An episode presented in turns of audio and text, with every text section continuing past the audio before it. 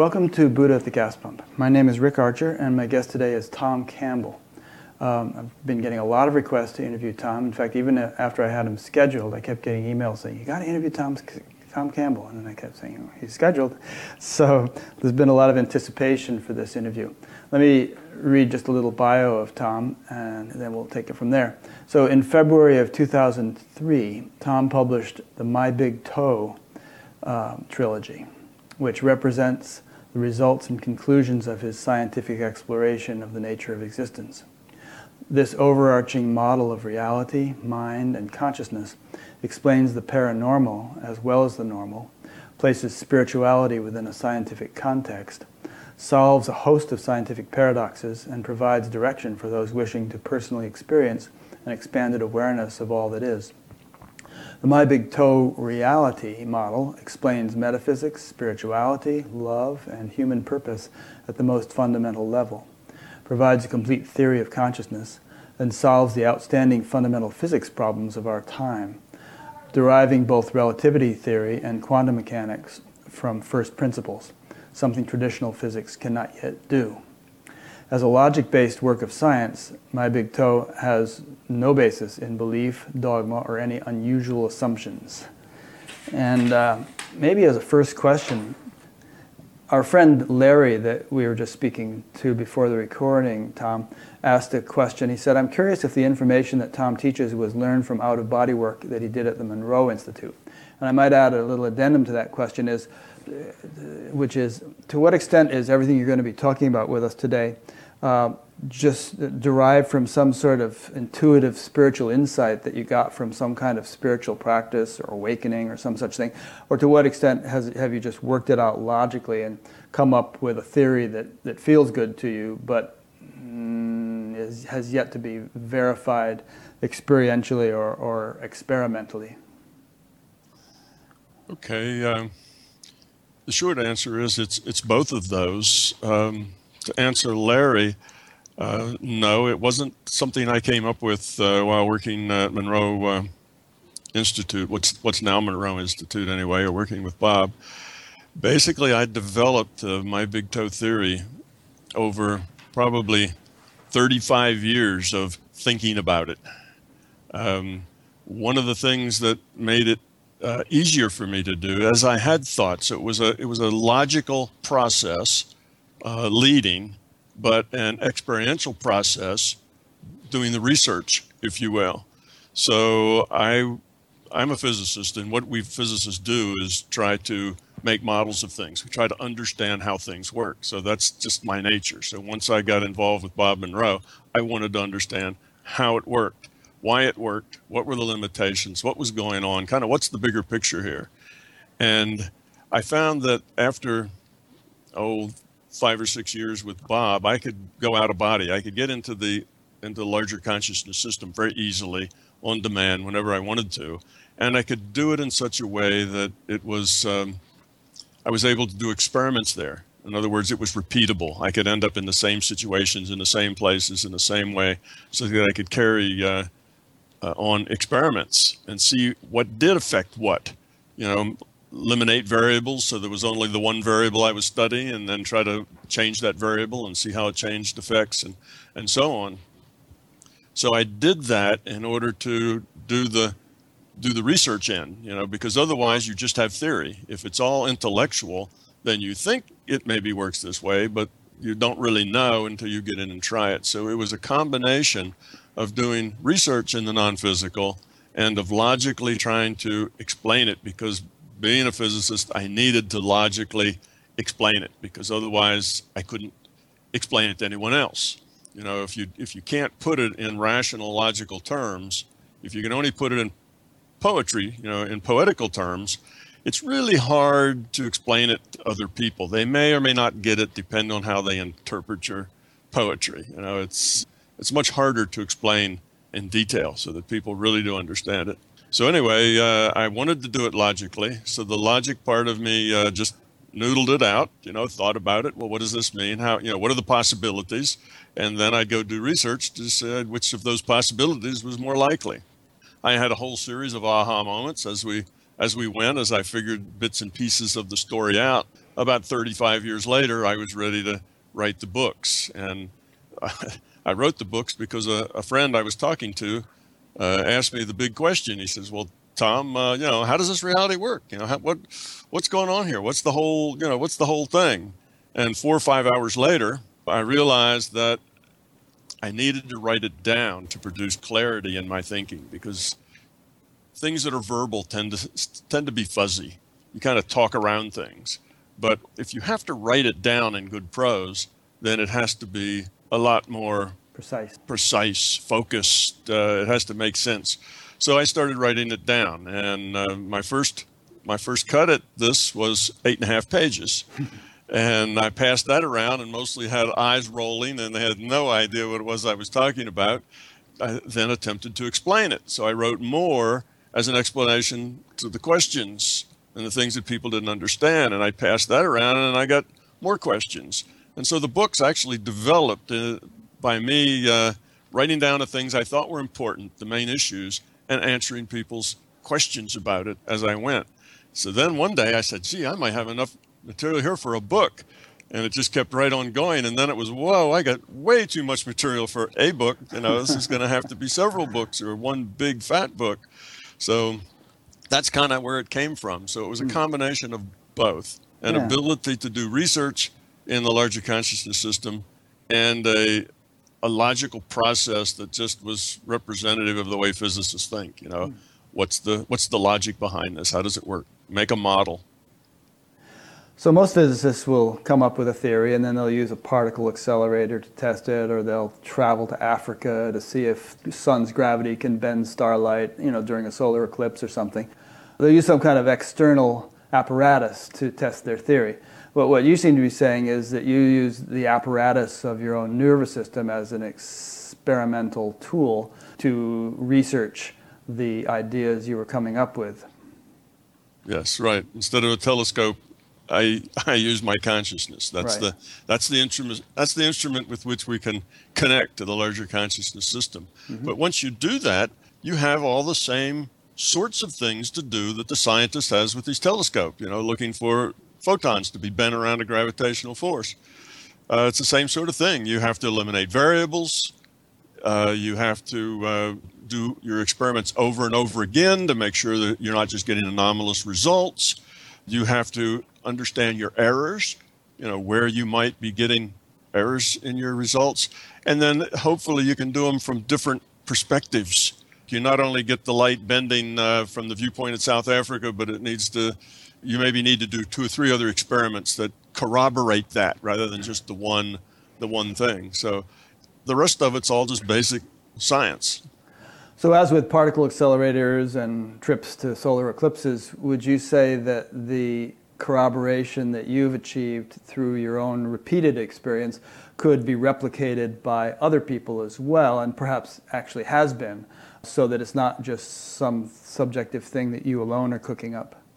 Yes, that is uh, true. It could be, can be, and has been, as you say. Uh, my conclusions, when you look at the very top level of the conclusions I come to about what reality is and how it works, you'll find a lot of agreement going back to what, about four or five thousand years ago, mm. where most of it was written down. Mm-hmm. You know, which of course your program's called Buddha at the gas pump. So we have people besides me, many people for thousands of years have used their consciousness as a tool in this sense and come back with models of how reality works. And it's interesting how well they overlap. The differences tend to be in the metaphors used to describe them, in the cultural overlays that uh, generally have to be a part of whatever you say, because what you say has to communicate to the people of your time. And the way you do that is different in different times. So that's the main difference. You know, what I bring to this is a logical process that's that's not poetry. This is the way I think it works and look out into the world and here are the reasons that it works this way, but it's more of a logical process. And I do that because basically I'm coming at it from both a physics perspective and a consciousness researcher perspective. So, would you say that what you have come up with is not necessarily original because yogis and mystics have been experiencing these things for thousands of years. But what but your original contribution is to put it in the contemporary scientific language that so you're serving as like a bridge or an interface between traditional mystical experiences and the scientific world. Yes, that would be a, a good way to put it. When you do that, when you have it as a logical process, then you can go a lot further. You see, poetry has its limitations, it's descriptive. And what we've had before is descriptions of the larger reality and descriptions of kind of the mechanics of how things work. But we've not really had theory. We've not really had a, a way of why does it have to work that way? Okay, mm. that's the way it works, but why? You know, where did that come from? Why is it like that? And you know, that kind of specificity that you get from a scientific viewpoint. So that kind of leads you to probably a little different perspective, but yes, basically the same sort of things. You know, we've had Buddha talking about how uh, the physical reality was illusion. Well, you know, I talk about the physical reality as a virtual reality. That's the same thing, but it's in different words. A virtual reality has process behind it. It's not just a statement of fact that reality is illusion. But when you say it's virtual, then you understand that it's data and that it's computed and so on. So it leads to another different set of metaphors in terms of science, in terms of technology, in terms of rational process, uh, rather than just describing what is. It says what is and why is it that way and where does it come from and why does it have to be that way? You know, why didn't it turn out to be some other way? There's there's reasons why it is that way. Okay, so we've sort of established the foundation for where you're coming from and how you derived the things that you say. Now let's get into what those things actually are. I mean, you know, so far we've heard the phrase my big toe, and obviously you're an encyclopedic kind of guy. I have like four or five days worth of your recordings on my hard drive, which I haven't had a chance to listen to all of them, obviously. But and your books are huge, aren't they? Like three 700 page volumes or something? No, altogether, uh, all three books together, I think now are something like 800 and 850 pages or something. If you don't count things that are repetitive, like each book will have a table of contents that has the whole table of contents for the three books. So that's kind of repetitive in the books. But you just yeah. take the unique pages. There's about 850 pages in all three books. So there's a lot of material, and we have maybe two hours. So let's try to give people the uh, two-hour version of what it is you're, you're, you've got to offer, and I'll do my best to ask some intelligent questions every now and then.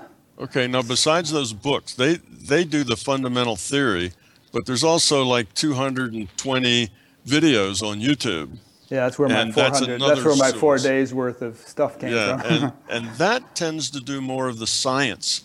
I didn't want to be too science heavy in my written book because it really wasn't a book for scientists. It was a hmm. book for, you know, lay people. It was a book for everybody to read.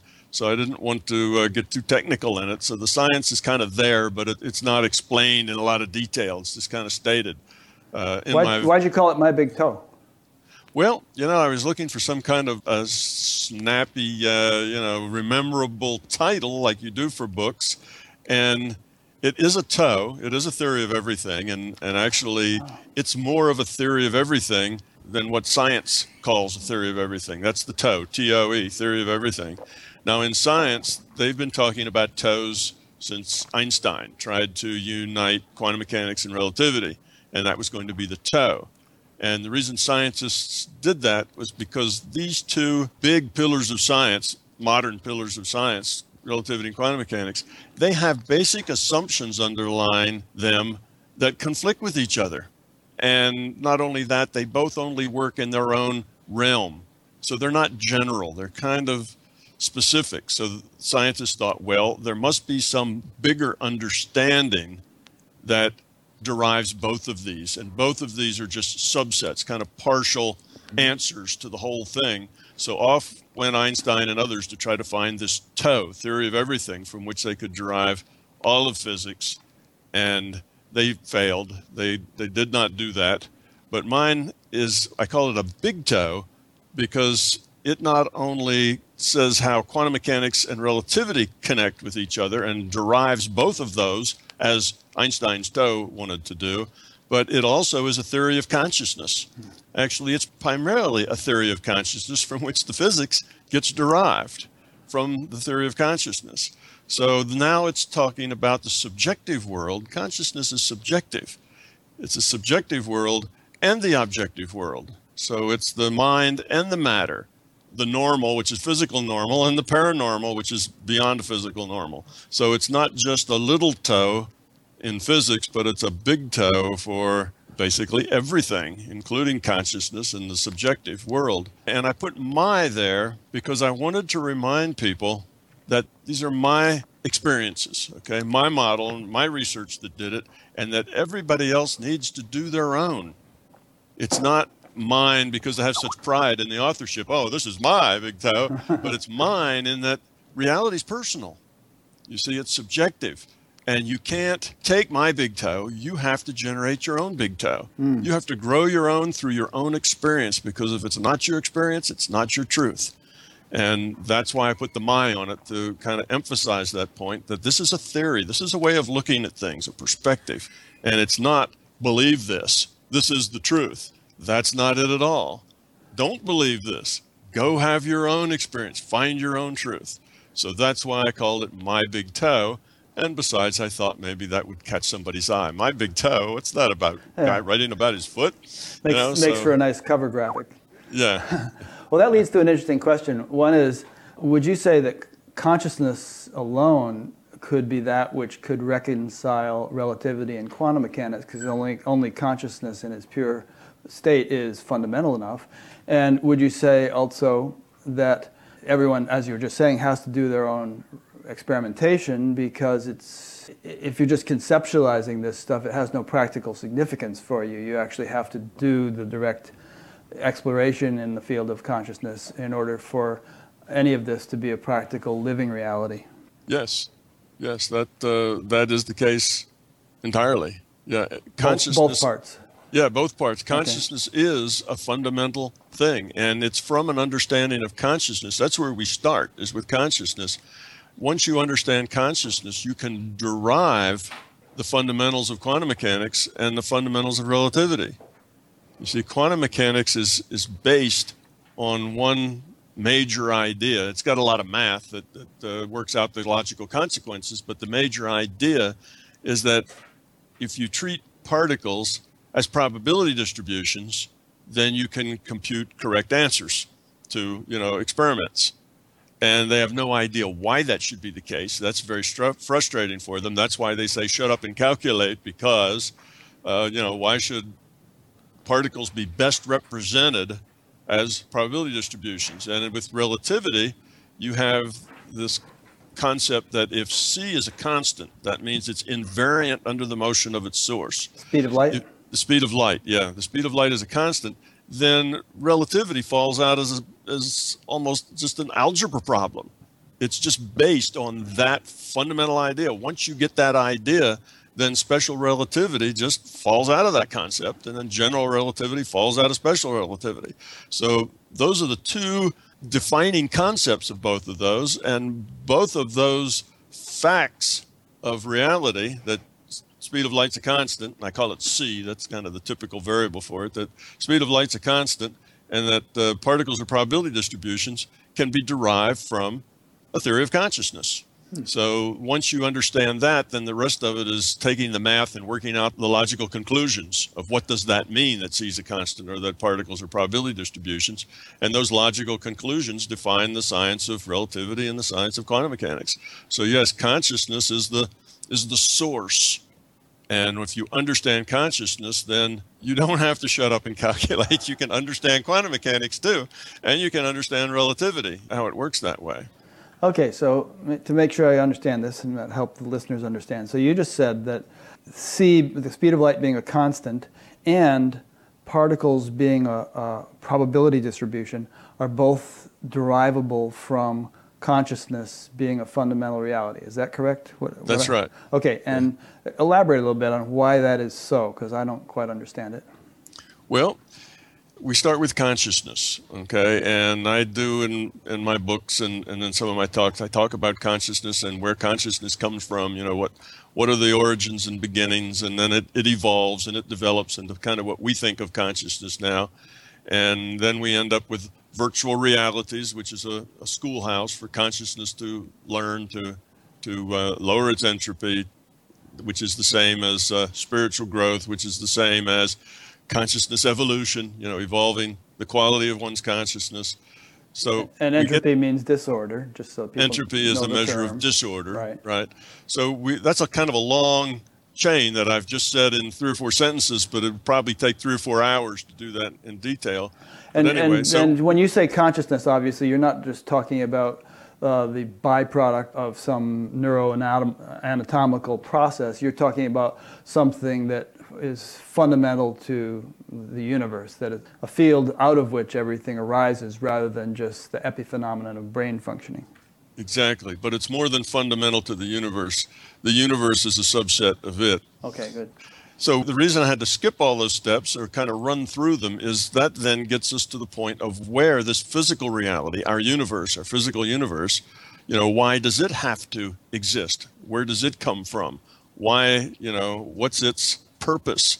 And it has a purpose as a as a schoolhouse, a place for consciousness to evolve. And of course, if you are consciousness, you need to evolve because the game is evolve or die. That's the nature of, uh, of living things. You either move on and continue to learn, continue to grow, or you start dissipating, kind of staying, staying still, you know, not, not evolving and not de-evolving in the long term is unstable. You know, that's not a, that's not a good place. You have to do one or the other because if you stop growing, and you want to stay stagnant, well, you will uh, you will begin to disintegrate. You begin to come apart. Your entropy will just naturally start to grow if you're not constantly working to lower it. That's the nature of yeah. that's the way things work. You see, that distinguishes so living systems from non-living systems, right? Yes, I mean, well, Volkswagens left to themselves just deteriorate into rust eventually, but living systems continually eat negative entropy, so to speak, and, and maintain greater and greater orderliness or create yeah, greater, know, greater yeah. orderliness, right? Yeah. So, but you have to do that at the cost of effort. If there's no effort made to continue to eat entropy and make orderliness, then the entropy takes over. Mm. You start to disintegrate. So mm-hmm. things have to uh, have a process that keeps working to survive. So the consciousness system is no different than that. So it needs to evolve. It needs to lower its entropy which is increasing the quality of its consciousness. And I might say to make a little more of what I've said in the background make sense is now this consciousness is a digital information system. It's just about information. And it's digital in the sense that it's just code, it's discrete. Okay, at the base in our mind, we think of code and discrete as ones and zeros that make up the information, and that's that's what I mean. It doesn't have to be ones and zeros. That's just a metaphor of, of one way of looking at the problem. But anyhow, it is, is discrete in the way that uh, computation, digital computation, is, is discrete compared to analog computation, which has to do with wheels and cams and gears and other sorts of things. It's not discrete. It's a it's, it's an analog version. So it's a digital information system because consciousness is just information. Okay, let me ask you a couple questions on that one. Firstly, does consciousness evolve, or is it really that its expressions evolve, and that consciousness, being absolute, can't change or evolve, but rather the vehicles through which consciousness, you know, chan- is channeled or expressed or lived, those evolve. That's maybe that's. I'll, I'll leave you with that question before asking yeah. anything else. Okay, that's a bit of a of a uh, word game in the sense that we're using words to break out consciousness into separate things. That its expression from its fundamentals and I don't know that you can really break them out. I guess in a in an analysis game you can pull things apart like that and think about it in those ways and talk about them, but it's really a whole thing. You know, what is the larger consciousness system? Well, it has its potential and it has I guess capacity. It's not infinite. It's a finite system and it defines itself by what it does and what it is and what it knows. You know, its information is how it's defined. If you took away its expression, then there wouldn't be anything there other than potential. So it's kind of hard for me to slice that in two and say you have the potential and then you have what the potential creates and and then talk about those separately. They they seem to me to be all part of the one thing. But if we do that just for the sake of talking, then I would agree with you. The potential is kind of always there, kind of in the background, the fundamental. And the expression, as you say, would be the state that it's in now, you know, and then, uh, you know, now it's different than it was when I just said now before. You see, it's always, it's constantly changing. So the state is in, is always evolving.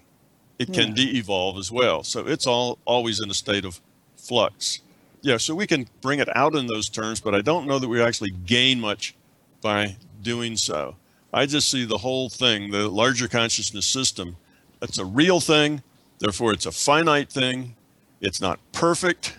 It has to continue to work on lowering its entropy to survive, and it does that. Now, we can talk about, well, what's its environment like? What's on the outside of this larger consciousness system? You know, what, what kind of environmental uh, issues does it have to deal with? And we get to that, and the answer is just don't know. And the reason we don't know isn't really a failure of ours, it's that there's some things you just can't know. There's limitations to knowledge.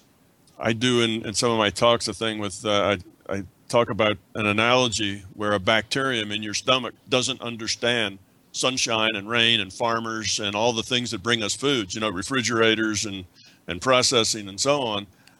But that doesn't mean that food isn't important to it. I mean, that's what that bacteria does. It works on food. So the very thing that is most central to its function comes from someplace it can never understand. It just doesn't have the ability to understand those things. Doesn't make them unimportant. It just makes them beyond understanding. And we're in that same sort of thing. We are consciousness. We are pieces of this larger consciousness system. We cannot see outside the system. We can't stand on the edge of the system and look out because we're it. You see, it's just like a, a camera can't look at itself.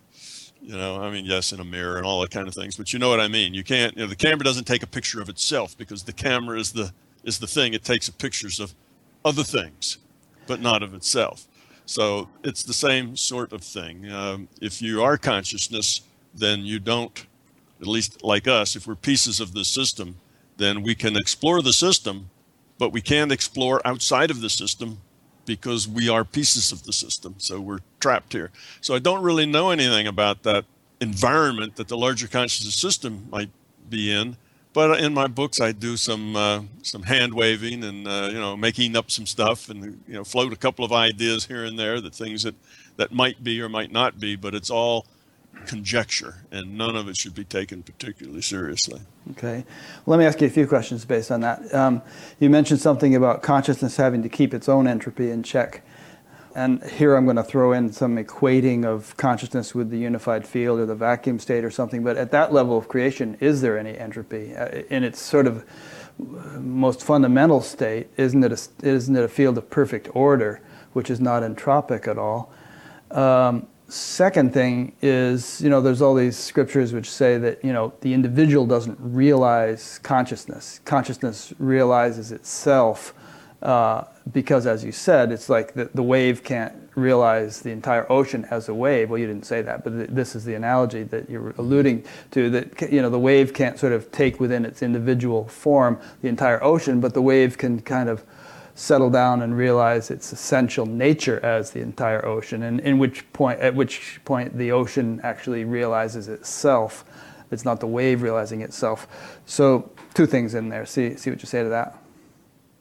All right, tell me the first one again. First one was about entropy. You alluded to consciousness having yes. to kind of keep its own right. entropy from getting out of control or something. But right. it's my understanding that at the level, and I'm obviously not a physicist, but it's my understanding the, that at the most sort of ground state of, of, of natural law or whatever, that there is no entropy. It's a field of perfect orderliness, yeah. perfect infinite correlation, and so on.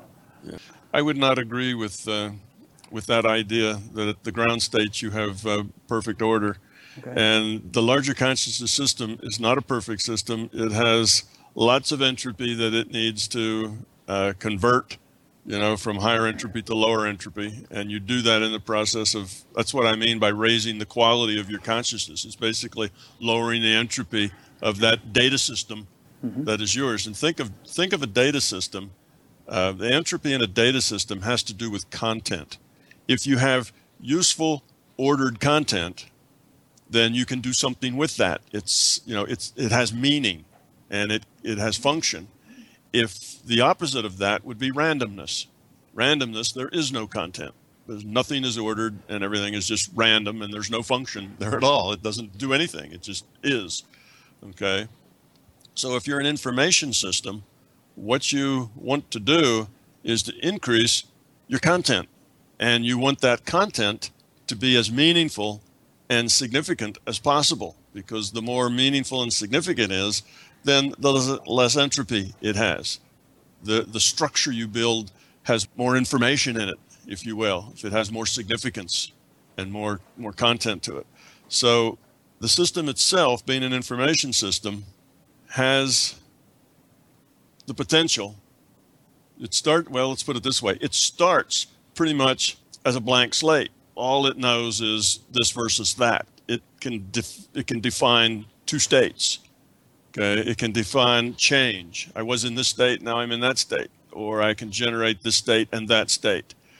Once you start there, then the rest of it just evolves to lots of the states and that states. And now you got lots of ones and zeros, and you kind of see where I'm going with the metaphor. You end up with information. And that information just evolves because if it de evolves, now you no longer can tell one state from another, and you just have random, you know, randomness, and there's no there's no content. There's no mm-hmm. meaning. There's there's no awareness.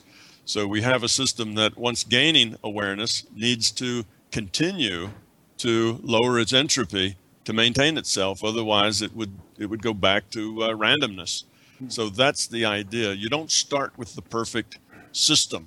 We kind of think about that in physical process because we look at physical processes in this virtual reality and we imagine that they get less random and therefore more perfect, you know, as we as we lower their entropy. And then we think that, well, then the, the perfect ultimate state to be in is a state of zero entropy. And that's certainly where our consciousness is headed, and it'll get there someday. That's not the case. It's not like this. This is a real system that is evolving. Evolving is open ended. Evolution doesn't have an end. It doesn't get to a point where it says, okay, I'm done. I'm perfect, nothing else to do. There's always something else to do because evolution builds on itself. Whatever it is now, things will change. And in an information system where information is constantly being changed and you know shared and new things are made out of that information when you get a lot of pieces of information together then you get creative ideas and new things happen in a space like that where there's constant creation and newness being generated there's also constantly having entropy generated. You have things where where the, the functions that are created are destructive functions. And uh, you have to keep working at it, otherwise, it, it will disintegrate. So the consciousness system will never be a zero entropy state because it's a real thing that's evolving. And actually, in our experience here in the physical reality, we find the same thing you can never get to a zero entropy state. You can only approach it. It's just like you can never go faster than the speed of light. You can only approach it. You know, we call that in math asymptotic. You can only get asymptotic to the answer, but you can't ever get there. Hmm. In mathematics, you can never get to infinity. You can only approach it. You see, and it's like that. You you can't really get to a zero entropy state here. You can only approach it because there's always things going on in your system that's creating more energy and you're always making an effort to reduce entropy. And you have lots and lots and lots of individuated units of consciousness that are interacting doing all sorts of things creating good things and bad things all the time. So it's a it's just a, a alive system that is evolving. So it doesn't start at some kind of uh, zero entropy perfect system and then for some reason creates high entropy virtual realities or something. It's not like that. Uh, it's just a real finite system trying to stay alive and continuing to exist. All right. So I guess where I'm coming from is the notion that once we talk about systems and states and and all that, we've stepped well into the relative creation. We've gone past the four fundamental forces and whatever other levels of, of you know, manifestation there may be in, in, in physical terms. And uh, there's all sorts of entropy and all sorts of pairs of opposites and all sorts of diversity and, and whatnot. But if we could reverse that process and get right back down to the real nitty gritty before all that emerges, then wouldn't we there have arrived at a state of perfect you know, orderliness or freedom from entropy. And you know, a lot of the great saints, Ramana Maharshi and people like that, once upon their realization, they say, nothing ever happened. The universe actually never arose. They, they sort of reside in a, in a place prior to the manifestation of the universe and prior to the emergence of, of any sort of entropy or disorder. Well, if you think of the universe, our physical universe, as all there is, then you might tend to have that viewpoint. If you think of our physical universe as a virtual reality game generated for a purpose, then that viewpoint isn't quite so obvious. It's generated in a bigger system. So if you can take our physical universe, and yes, you can back it up, back it up to the point where it didn't exist. Okay, well, you can take a simulation, you can take the World of Warcraft and back it up and back it up to before it was the run button was hit before it ever generated anything. And before that, you might say, well, there was nothing.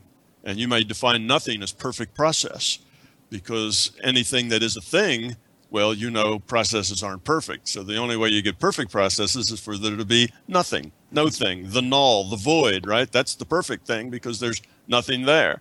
Well, that's more word games, I think. That's more semantics, I should put it that way. That's more semantics. And it, it I think that comes from a from a sense of this physical reality being all there is, being reality. Because indeed that's true of our physical reality. You can back it up and back it up to the point that the run button hadn't been pushed yet. And it's no longer it, physical. It's no longer physical. It didn't exist. Right. And at that point, it was just potential. Everything was simply potential. And that's the concept of the void that holds all potential but no thing. And just okay? because we're incapable of perceiving it that way doesn't mean that ultimately it isn't that way. You know, I mean, I don't have quantum level perception or anything. I'm, I'm you know, we're macro organisms, right. you know, locked into a certain, you know, perceptual realm.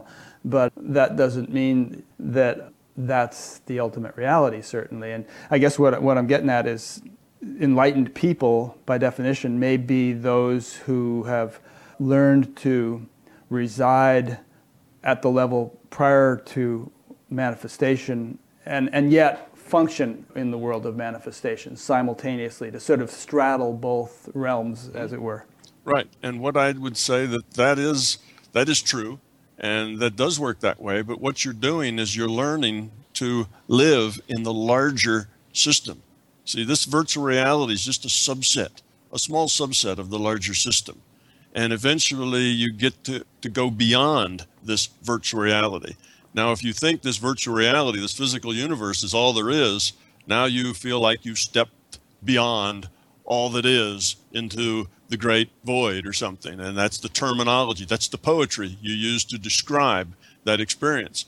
Basically, what you've done is you've let go of the physical. You're no longer just attached to the physical, but you realize yourself as consciousness. Mm-hmm. You become a citizen of the larger consciousness system, mm. if you will, rather than just a citizen of the physical universe. And as a citizen of the larger consciousness system, you can see the physical universe, its origins, where it came from, how it is that it's an illusion. All that stuff now makes sense to you because you can see it from that perspective. Well, you're just looking at it from a larger perspective within consciousness.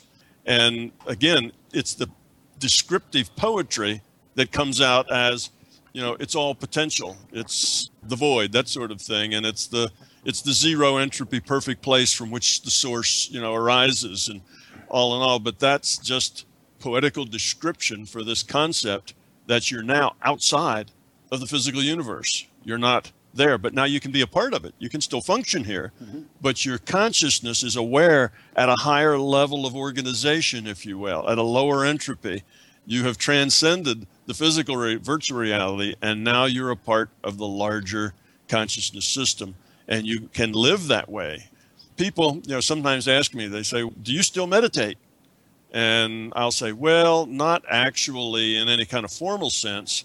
I live in a meditation state." Right. That's my life. You know, I don't go and meditate. I never stop right. in that sense. So just living, just being here, interacting is part of my meditation.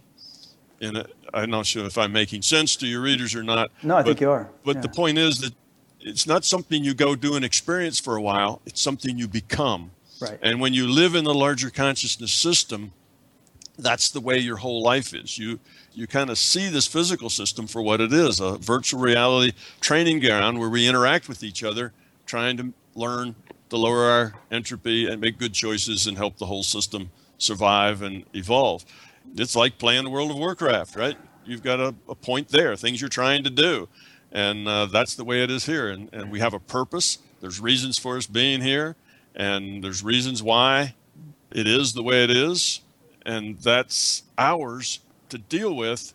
And if we deal with that uh, from an awareness of the larger system, then it's a totally different game. We're not entangled in this universe anymore. We kind of, I don't know how to say it, but we, we interact. In the, world, in the world, but not of it, as Jesus Yeah, said. that's yeah. exactly right. In the world, but not of it would be a good way to say it, but that's just being a part of this larger consciousness system.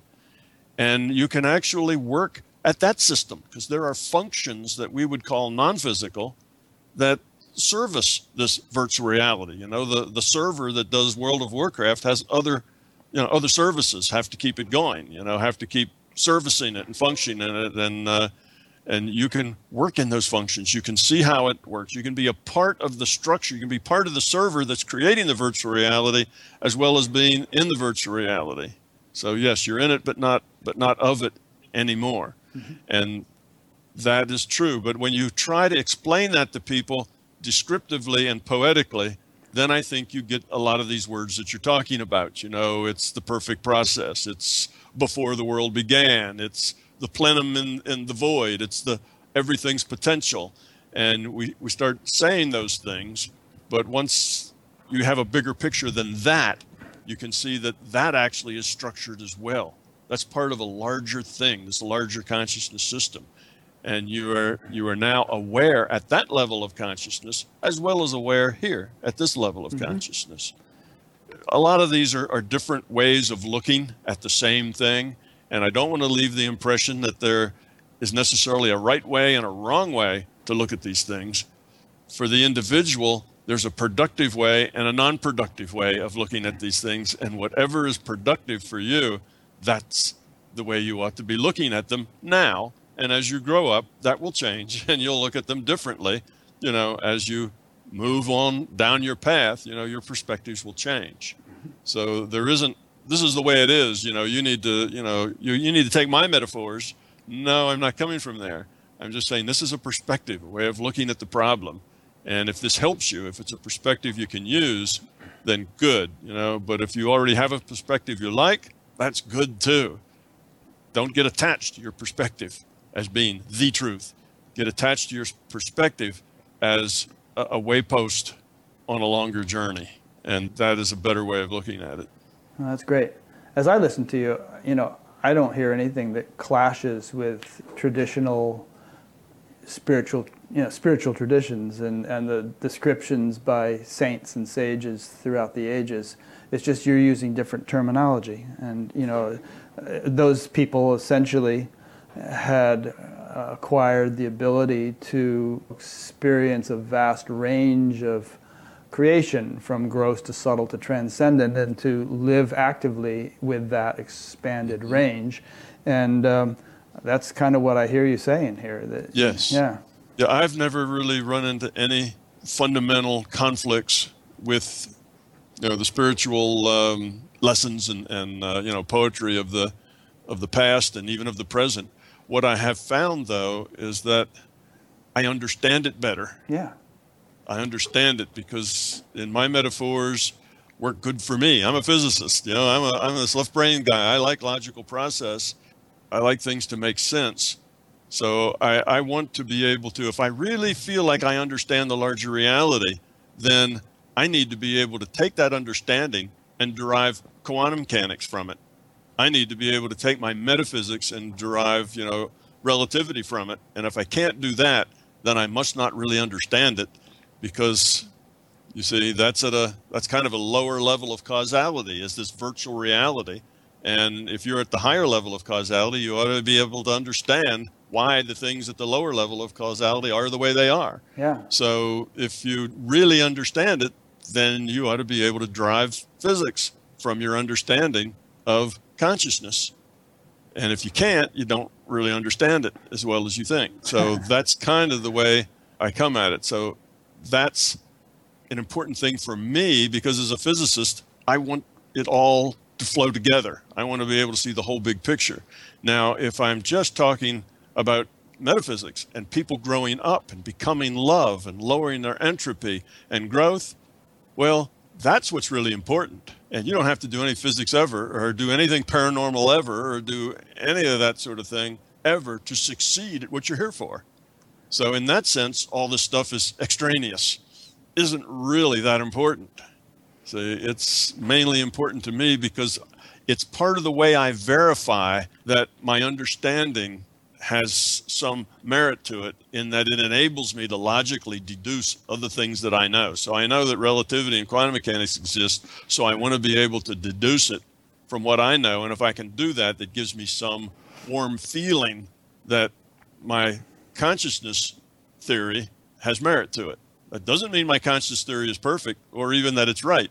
It just means that it's good enough that I can deduce physics from it, you know, and uh, there may be other points about it and things that I miss and so on. So it's not that it's complete, but at least it allows me to, you know, to do those kinds of things.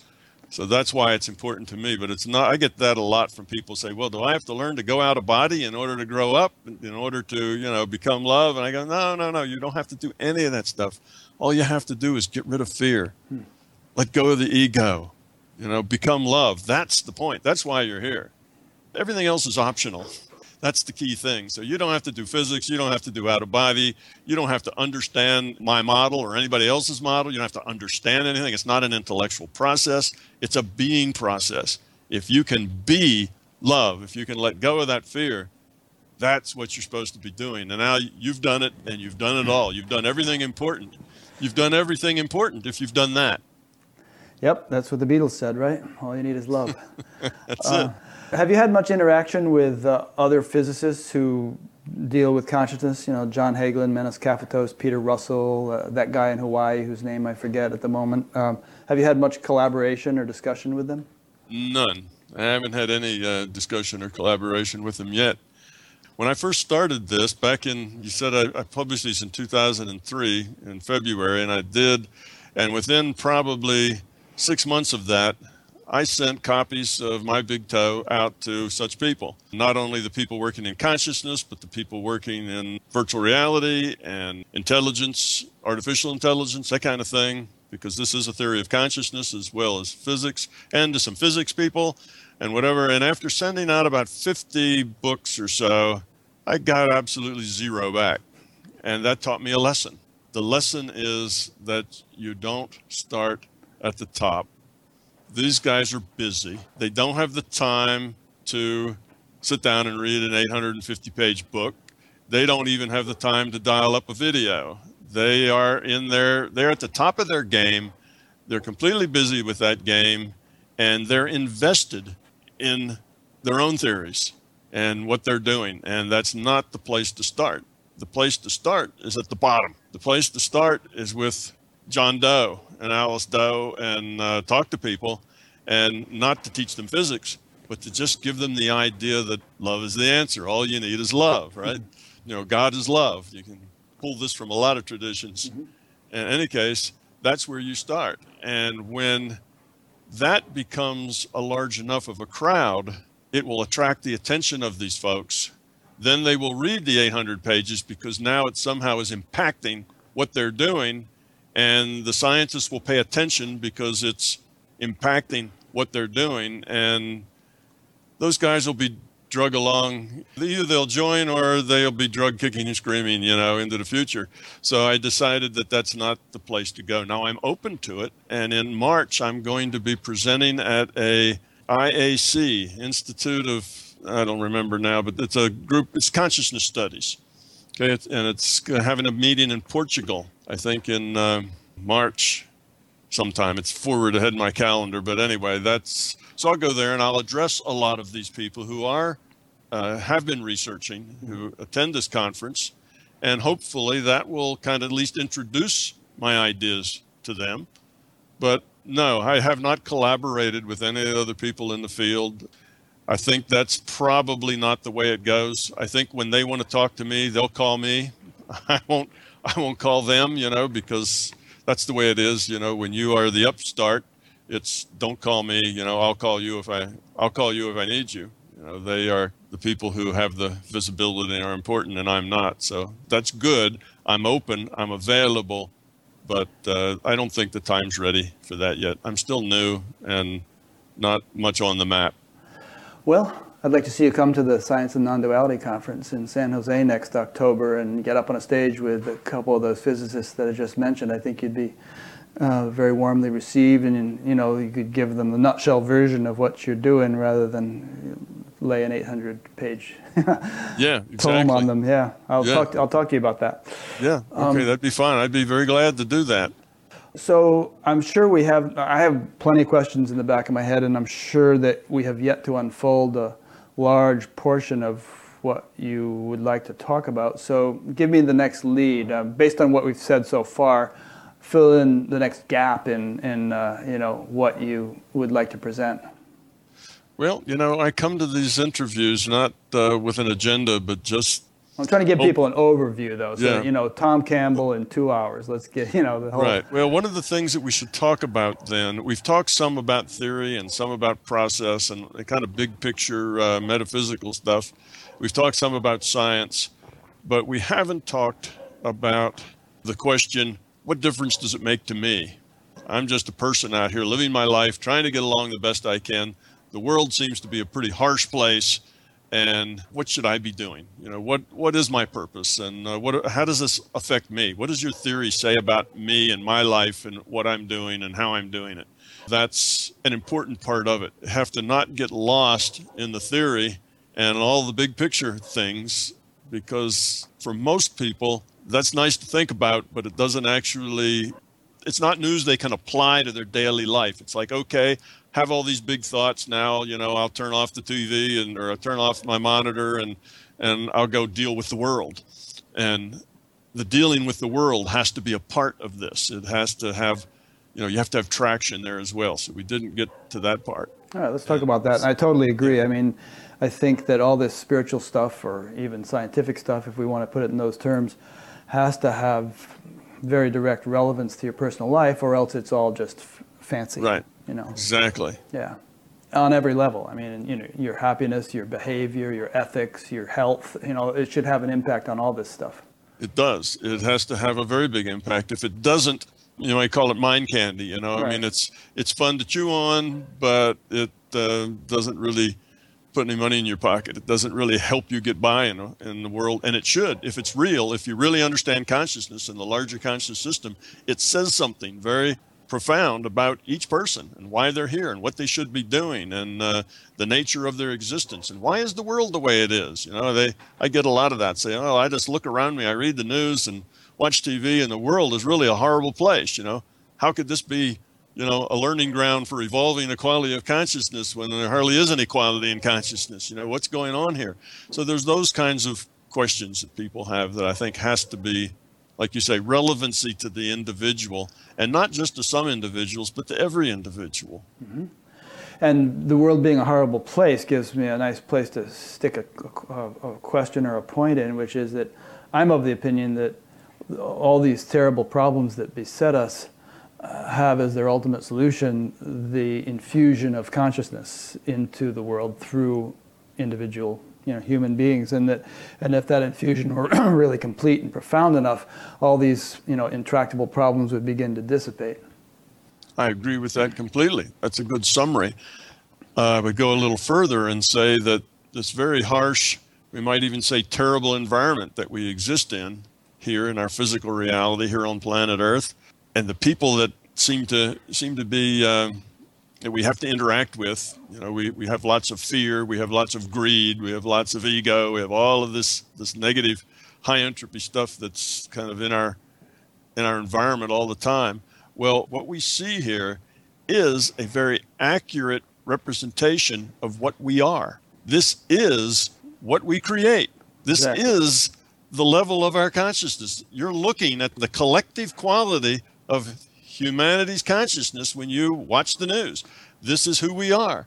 And we have created this by being who we are. And you are absolutely right. When we grow up, when we increase the quality of our consciousness enough, all the problems will just go away. They will fix themselves, you see. And that happens as we learn to become love, as we learn to cooperate, as we learn to work together.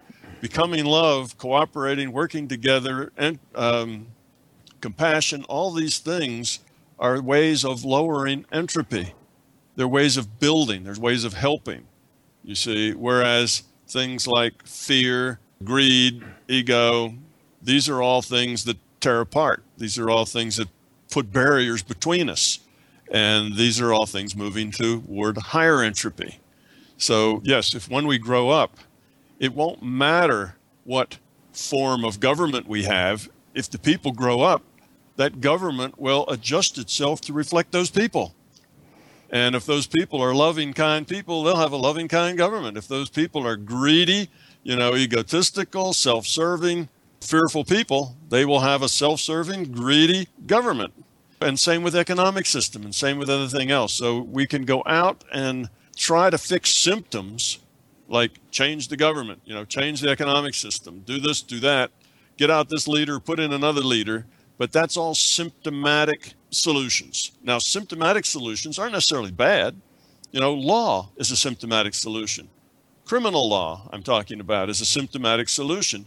If people weren't self serving, greedy, uh, you know, egotistical, and fearful, you wouldn't need criminal law because everybody would relate to each other with caring and love and compassion we need criminal law to get us by in the meantime because we're not like that. So, it, so treating the symptom gives us a more civilized environment in which to grow in.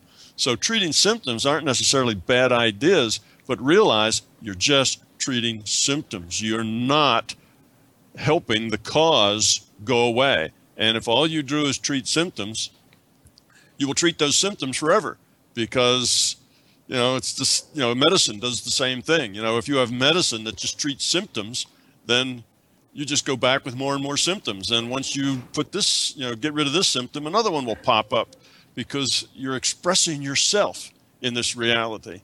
And uh, you can put in the kindest, gentlest head of state ever and figure that's going to solve the problem. But look what happens, you know, 50 years later, it's right back to the way it was. That guy's been disposed of, you know. He didn't reflect the people. The people create structures and institutions that represent themselves, that are of the quality they are of. And the only way to fix these problems fundamentally is for every individual to grow up and, and uh, you know, become love, decrease their entropy. Brilliant. I just love I love everything you just said. I was I, I wasn't on camera, but I was giving you these thumbs up, nodding my head. Great stuff. Yeah. I mean, an, an, analogy I've often like to use is like you know if you're flying over a forest in an airplane and it looks all gray and withered and dry, it's because all the trees individually are unhealthy. You know, and so what are you going to do? You can't spray paint the forest or something. You have to somehow attend to each tree and then when, when each tree is actually beginning to flourish from within itself, you know, you fly over again and you see a green forest. But it really has to be on the level of each individual tree. Absolutely. Uh, we are all individuated units of consciousness, and we are part of the larger consciousness system. And our evolution as we evolve individually, the larger conscious system evolves because we're part of it. So we decrease the entropy of our consciousness a little bit, then the whole system then decreases its entropy a little bit. Mm-hmm. So you see, we're the larger conscious system's strategy, or one of its strategies, for survival, for evolving, for growing. And it's all individual. Yeah, you can't affect changes from without. Change has to come from within. And we're all individuals, and each individual must change himself. You can't go out and force anybody else to change themselves. It has to be done from the inside out, cannot be imposed from the outside in. And it's an individual, person to person thing. And it has to be self motivated. Yeah, but what's implied by what you just said is that if you are changing yourself, you're also changing the field. And if the field changes, then it becomes more kind of um, conducive to other sure. people catching that, you know, and beginning to undergo changes themselves. And that seems to be what's happening in the world today. Yes. There, there's this kind of mass awakening taking place, and all kinds of people are just sort of beginning to wake up, sometimes quite dramatically and unexpectedly, without any kind of spiritual practice or interest in such things at all. They just all of a sudden have this dramatic. So there's, yes. there's there's something in the water, so to speak. yeah, and the way that works is that in this in this system of individuated units of consciousness, all of these chunks of consciousness are netted. We're all connected with each other. You see, we all communicate, we share information, we share data, and we're we're sharing it through the consciousness system, not just physically here through talking and you know signs and that kind of thing. We we uh, shared data. That's what created um, uh, Carl Jung's archetypes. Okay, cultures have certain things that they share with with their culture. Um, if you join an organization, you start to become more and more like the people and the goals and the ideas in that organization. Mm-hmm. It's because we communicate now, we know this on the negative side. It's called mob psychology. You get a bunch of angry, upset people together, and their behavior degenerates to the lowest common denominator among them. That's because they're passing around this information. They're making each other more angry and less aware.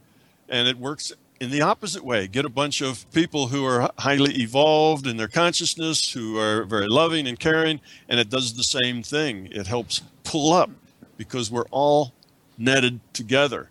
So we have this influence. And yes, if we clean up our act and we become more love and less fear, then those around us have a little better environment for them to grow up in. It helps tug them up a little bit. And as we are full of ego and fear and all about us, we pull people down around us, down to our level. So mm-hmm. that's just the way it works. We have to do this all together but we do it individually. You can give somebody a better environment for them to grow, but they have to do the growing themselves from within. So, we started this section of the interview by you introducing the notion that this has to have practical significance in person in people's day-to-day lives. Yeah, and you were speaking about love and kindness and compassion and all that stuff. I guess the question is which is the cart and which is the horse? Or, or, to use another example, I mean, you pull any one leg of a table and all the other legs come along, but which is the easiest leg to pull? Where do you get the most leverage? Are love and kindness and compassion just symptoms and you're not going to just begin displaying them by trying to impose them on yourself behaviorally? Or are those viable legs to pull, so to speak, and you can actually raise your consciousness by willfully being more loving, compassionate, and so on? Any way that you can get there is a good way to get there. but there are some ways that are easier than others and depends on the culture and how you approach life and how you approach reality as to which ways are best for you. The point is though, the growth that has to take place has to take place at what I call the being level. I separate the being level from the intellectual level. If it's at the intellectual level and stays at the intellectual level, well, then it's just so much theory and so much talk and so much good ideas. But if it doesn't ever make it into your being level, the being level being a representation of just who you are, okay, then you know it has to get there. That's where the growth takes place. If it stays at the intellectual level, then it's it's just an idea. The difference here is, let's say that you see a little old lady having trouble getting across a very busy street, and she can't walk very fast, and she's afraid she's going to get stuck halfway out, and so on. And if you you can have two approaches to this. You can say, well, I could help her, and if I helped her, all these people would, would think I was a really good guy. And then I could go tell my people at work about how I helped this little old lady, and it would be a really good thing for me to do. I should help her because that would be helpful to her, and I'd feel really good about me too. Mm-hmm. You see, and you helping her because you think it's a good idea. Well, that's civilizing. It's helpful. It helps the little old lady get across the street. That is a good thing to do. But there's another way to approach it, and that if you see the little old lady, and because of the compassion and connection you have with her and her plight, you immediately go to help her just because it's who you are and it's the right thing to do. All right. Now we can look at those two things. One was an intellectual decision, not a being level decision, and the second was a being level decision. It was an expression of who you are as opposed to what you think you should be or how you think you should act. Now they were both helpful to the little old lady because in either case she gets across the street. But if the intellectual effort turns into an understanding at the being level, then the intellect has been a big help. That's a leg you can pull on. If the intellectual effort just stays intellectual, that all you're doing is acting rather than being, then you will be a more civilized person. You'll help more little old ladies, but you're not going to grow the quality of your consciousness by acting. But the acting wanting. Now, the, the, the, difference between those is if you really want to grow and lower your entropy, if you really want to become love and get rid of your fear, then the acting will probably move over into being because that's your desire. That's where you want to go. That's your goal. If, on the other hand, you're acting because you think it's the thing to do, because you think you'll get extra points for you know being helpful. You'll earn a you know a, a merit badge, uh, you know gold star on your on your merit badge, and so on. And you're just acting. You don't really have a deep desire to grow up. You have a better. You have a deep desire to impress other people, get your merit badge, and that kind of thing. Then it probably won't convert. So the difference is is are you really committed to growing up, or are you committed to having a good image? If you're committed to growing up, then I think pulling that intellectual leg will help because with that commitment, one will move into the other because you really want to do that growth. If you don't, if you're just trying to create a good image and appear to be grown up and appear to be helpful and appear to be compassionate because it's good for business or, you know, whatever, makes your ego feel good about itself, then you're not going to capitalize on that. So it depends on the individual, what they're ready for and what they really want to do. And I call that intent. Depends on their intent. Why are they helping that little lady across the street? Hmm. If the intent is right, then growth will happen. That's great. So I guess the next question would be how do we um, in, enliven and intensify that intent? There's a lot of a lot of spiritual, you know, teachers have said that the desire for God is itself the way to Him. And that the more intense that desire, the more readily, quickly, fully God will be realized. Um, and so, what can we do to kind of fan the flames of our intent and make it as ardent and as sincere as possible? Okay, well, I have a very short little system for that that I think will help a lot of people and, and kind of change the way they, they look at life. Right now, well, let's let me back up to the beginning. The way life works for us is that stuff happens and we have to deal with it. That's just the way life works. We go through life and stuff happens. Sometimes it's good stuff and sometimes it's bad stuff, but it happens. And when it happens, we have to deal with it. Okay, so if that's a good model of life, how do we approach that? Well, most of us approach that by trying to manipulate the stuff that happens to be the stuff that we want to happen. We want good things to happen. So we manipulate as best we can other people, other events, you know, our children, our spouses, our boss, you name it, everything in our life. We try to manipulate it so it comes out good for us. Okay, so we're concerned. We take most of our focus and energy on how can I manipulate everything that's coming toward me that's going to happen so that when it gets to me, it happens good. It breaks good, not breaks bad. Okay, that's where we focus. What we should be focusing on is not on what happens and how to manipulate it to be good. We should accept mostly things happen because they happen. And I don't mean that you shouldn't never plan for anything. That's not my point. But if we focus instead on the intent, okay, the quality of how am I going to deal with it, let it happen. But deal with it in the right way. Deal with it with caring. Deal with it with love. Deal with it because you're trying to help other. Deal with it without fear.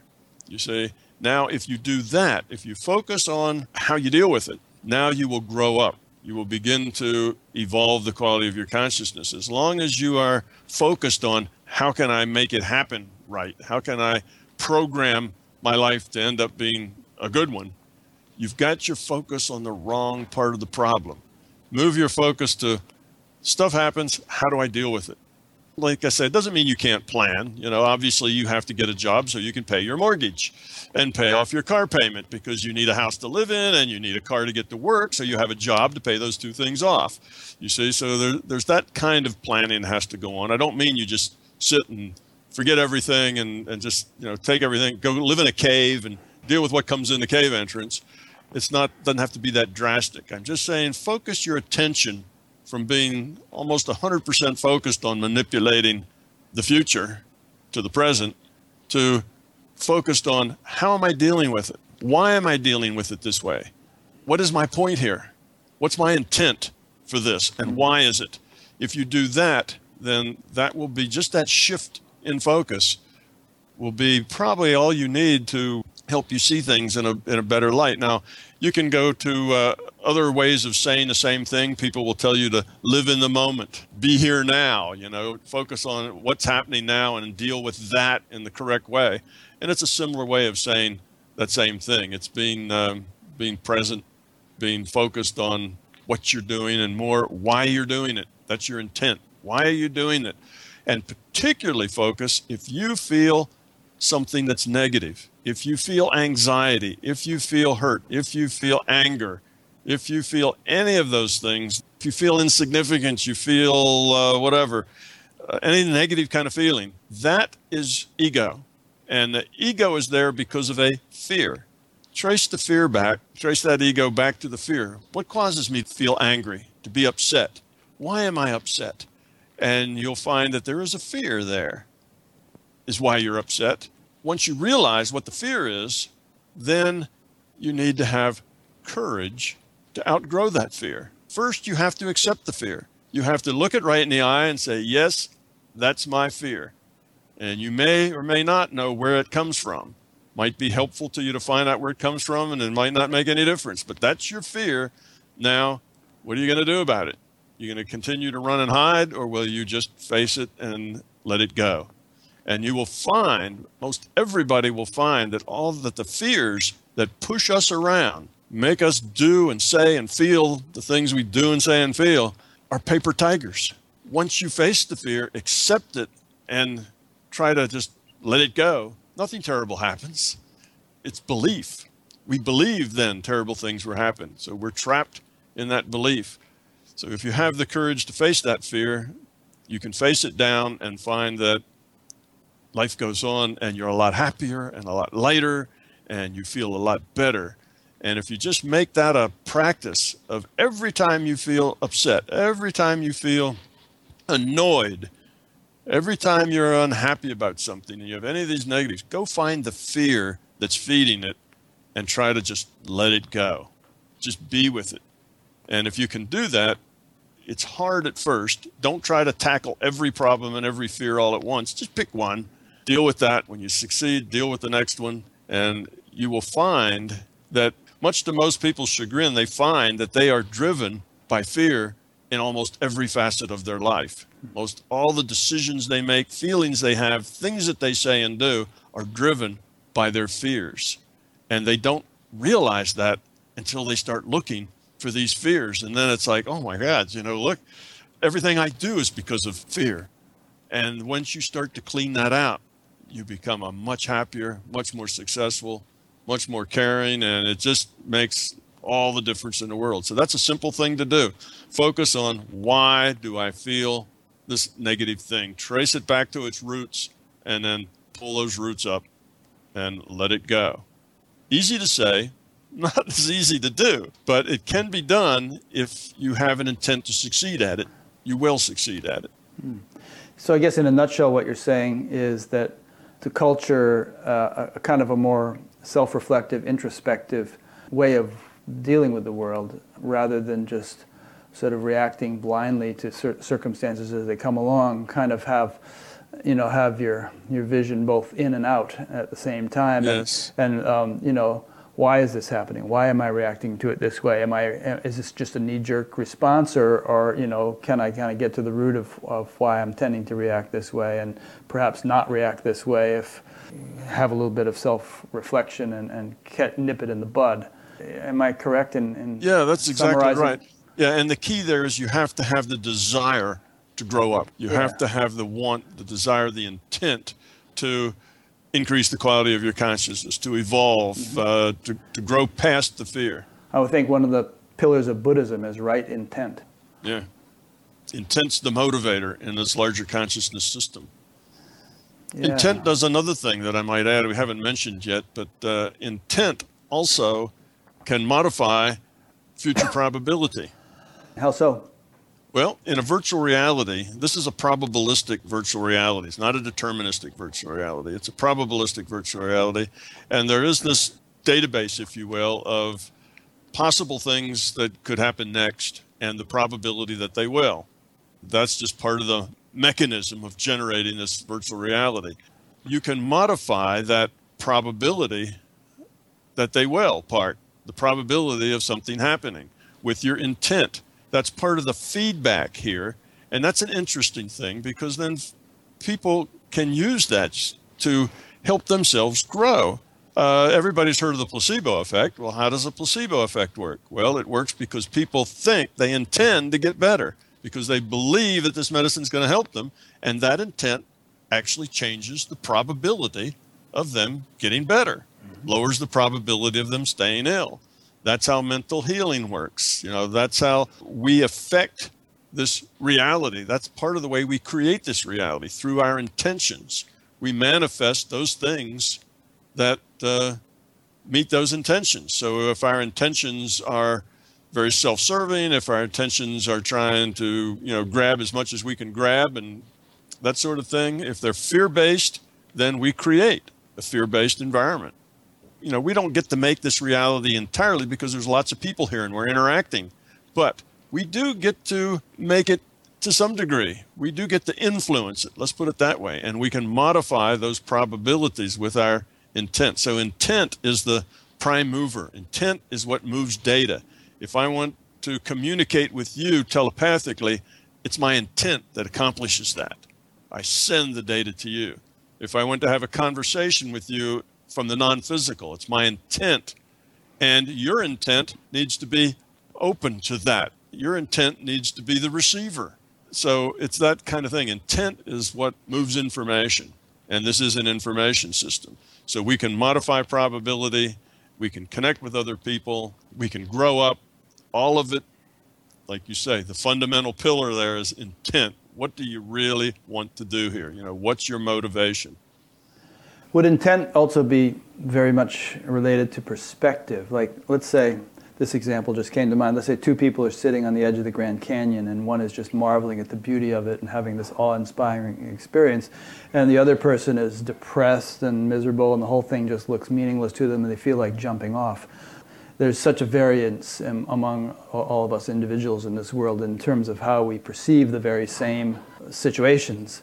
Does that relate at all to what you were just saying? It's not the same as intent. What that is is interpretation. We get data. This is another way that we create our reality. It's a separate way. We get data. Okay, here we are, these these individuated units of consciousness playing in a virtual reality game. We have data streams, and we have to interpret that data. We just get the sense data, then we interpret it. And of course, we have internal data too. Our, our imagination creates data. We get sense data. We think and create data. We take all this data and we interpret it.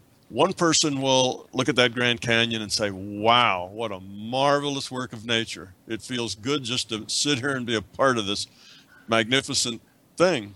And the other person sees the same sight, but interprets it very differently. They see that thing and they say, yeah, it's grand and wonderful, but you know, it, I'm not really a part of that. I'm small and miserable. I'm not grand and wonderful. I can't connect with anything grand and wonderful because that's just know, I just don't relate to that. I've never been any place that was grand and wonderful. I'm always small and miserable and unhappy and da da da da. da. So the interpretation is different. One embraces it, the other rejects it, but they see the same thing. But that's the way they're interpreting their data. One, the thing is a wonderful, a wonderful thing to behold. The other, it's just pointing out a consistent failure in their life to amount to anything. Because something grand and wonderful just makes them feel smaller and, and more failed. Mm-hmm. So it's just a way of interpreting the data. And that then brings up a subject we haven't mentioned yet called decision space. The person who is sitting there marveling at the wonder has a much larger decision space. Decision space is all of those choices that you have, that you know you have, that you can make. Okay, you have choices. Now, he could choose to feel good, he could choose to feel bad, he could choose all sorts of things. He has lots of choices in front of him. The person who's very unhappy and miserable has a very small decision space. They can't choose to be happy. They can't choose all that. All they can choose is just from this narrow set of bad, worse, and, and worse yet. You know, hmm. that's, that's all of their decision space they have to choose from. They're limited in what they can see the choices that they can make. That's like if somebody comes and they say something rude to you, you have choices. You can choose to be angry. You can choose to say something rude back. You can choose to smile and, and uh, you know, say, excuse me or something and go away. You have lots of choices you can make.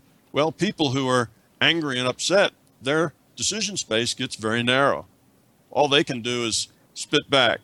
They can't, they don't have the choices to do any of those other things because their decision space is so narrow. Well, as your consciousness grows, your decision space grows. Mm. As your consciousness shrinks, your decision space shrinks. And our free will is just the freedom to choose any one of those things in the decision space. Any decision we make and how we react and how we think and how we interpret, these are all our choices. And the free will is to choose from those things that are in our decision space. So, so that's our- the difference. It's a, it's a choice, it's an interpretation, it's a small consciousness with a small world, you know, living in a small space, or it's an expanded consciousness in a bigger world, living in a bigger space.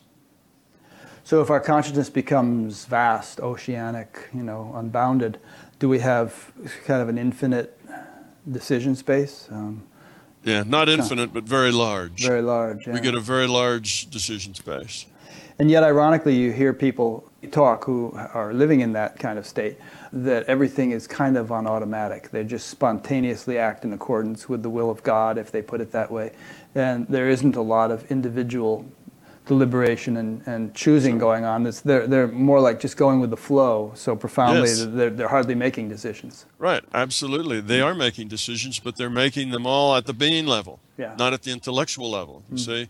So they're not aware of making them because you're aware of what you do in your intellect. Mm. You know, that's kind of your awareness. But when you work from the being level, you just make that, you help that little old lady just because she needs help. Yeah. You don't think about anything else, you just do it.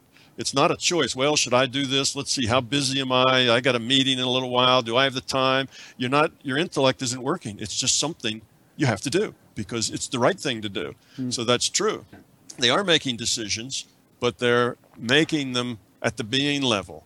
Now, there's an interesting thing about about this the the fear and the and the being level and decisions, and that is we we talk about this subconscious. We have this subconscious mind.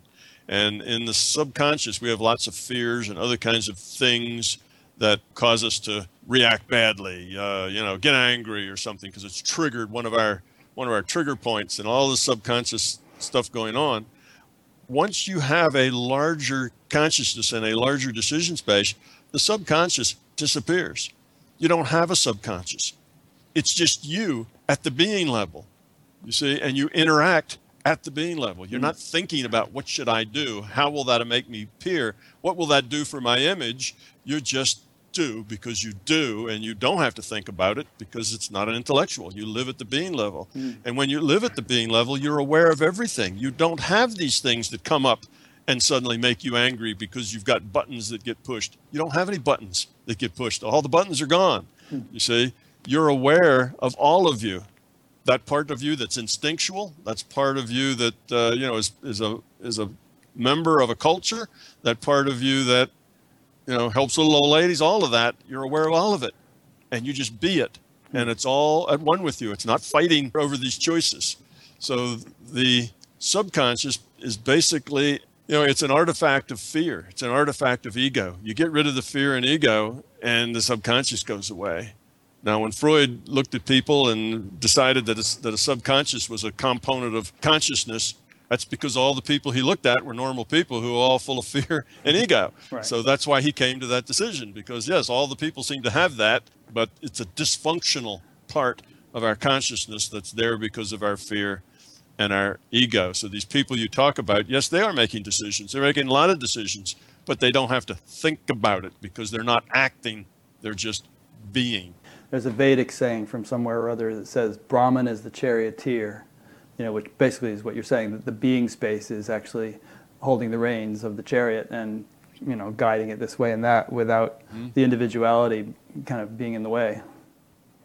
Yeah. yeah, and you know you can have an intellect, you can have thinking, and you can have that at the being level. Right. And the, the being and level doesn't have to be doesn't have to be out of it. You know, it's not like oh you're an airhead that just drift through life and people have to you know tell you to sit down and eat and you know take you to the bathroom.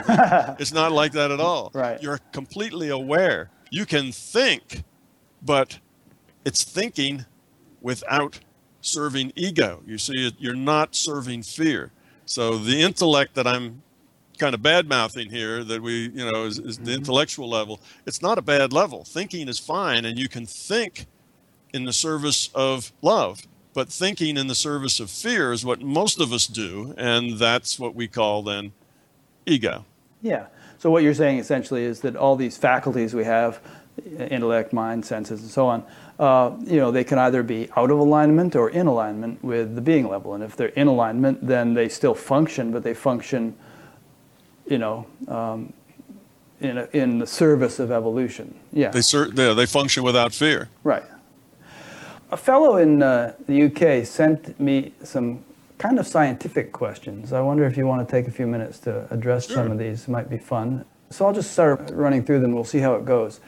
He said, you might address his opinion of the high priesthood of science just, quote, making stuff up, unquote, to fit the equations comment. Uh, there's like a half a dozen questions here, so if you want to just comment briefly on each one, I'll, I'll run through them. Okay. Yes, um, the way science works now is that we have this belief in materialism, and we call it material reductionism because it reduces materialism down to particles. Everything's built up out of particles.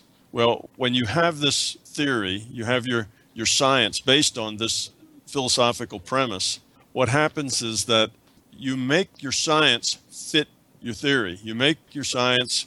Let me give you an example.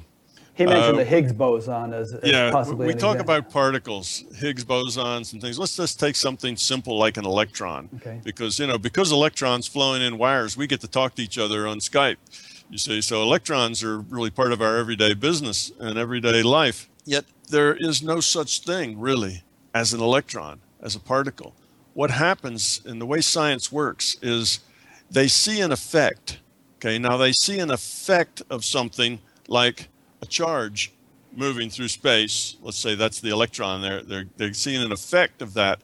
Then they make a model up to describe it.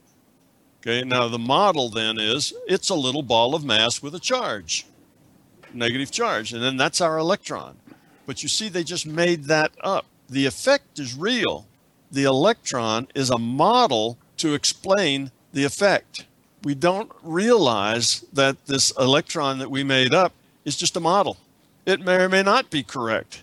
It's a model to explain the effect. So we make it up because it suits us. Why? Because in a materialistic world, well, it has to be a little ball of mass, right? It's a little chunk of mass. If it exists, it has to be a chunk of mass. Well, physicists and, don't really believe that anymore, do they? I mean, they've gone no, beyond. Well, that's the that's the thing. They physicists now have realized that that model is wrong. There are no electrons. There are probability distributions.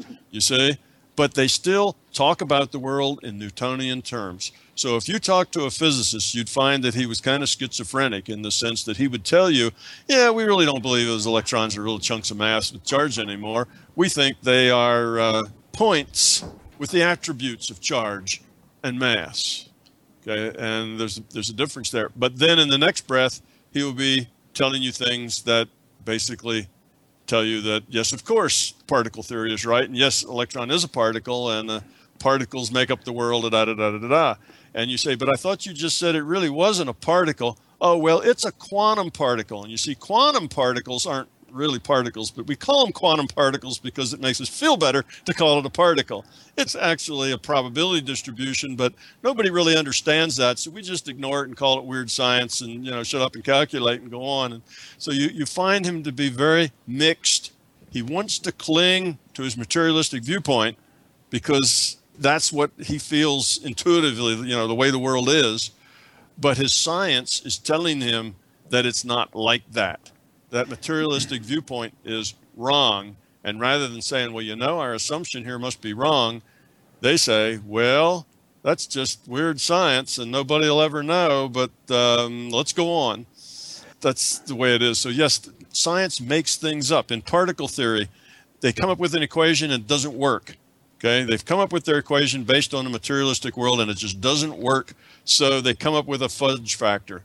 So they multiply it or add some number to it or do something else to make it work. And then they call this term that they had to add to it to make it work something like uh, dark matter or dark energy or magic stuff, you know, things that nobody can see, nobody can tell, they've never been sensed, but we need them to make our equation work. So we make this up and we give them a name and they must exist, otherwise our equation wouldn't work. Nobody questions the fact that the equation might be based on the wrong paradigm to begin with. Hmm. So I think that's probably what he's he's talking about. We we scientists make models and then we believe that our models are true. We believe electrons exist and that uh, Higgs particles exist and all this. If you button them down to it, they'll tell you, well, they're just not really particle particles like we think of particles, but yeah, they're particles. So just the way science is now, they're they're in a, they're in a transition, so they're a little a little goofy on those points. You know how I guess it was the Ptolemaic worldview where they, they thought the Earth was at the center of things, and they had to derive all these really complicated theories right. as to why the planets seemed to go the way they did, and they they right. had all these loops. They went retrograde, and all this strange stuff was happening in order to explain, how, you know, how how the planets move. Yeah. So then, you know, when we put the sun at the center of things, then all the, the planetary motions kind of made sense.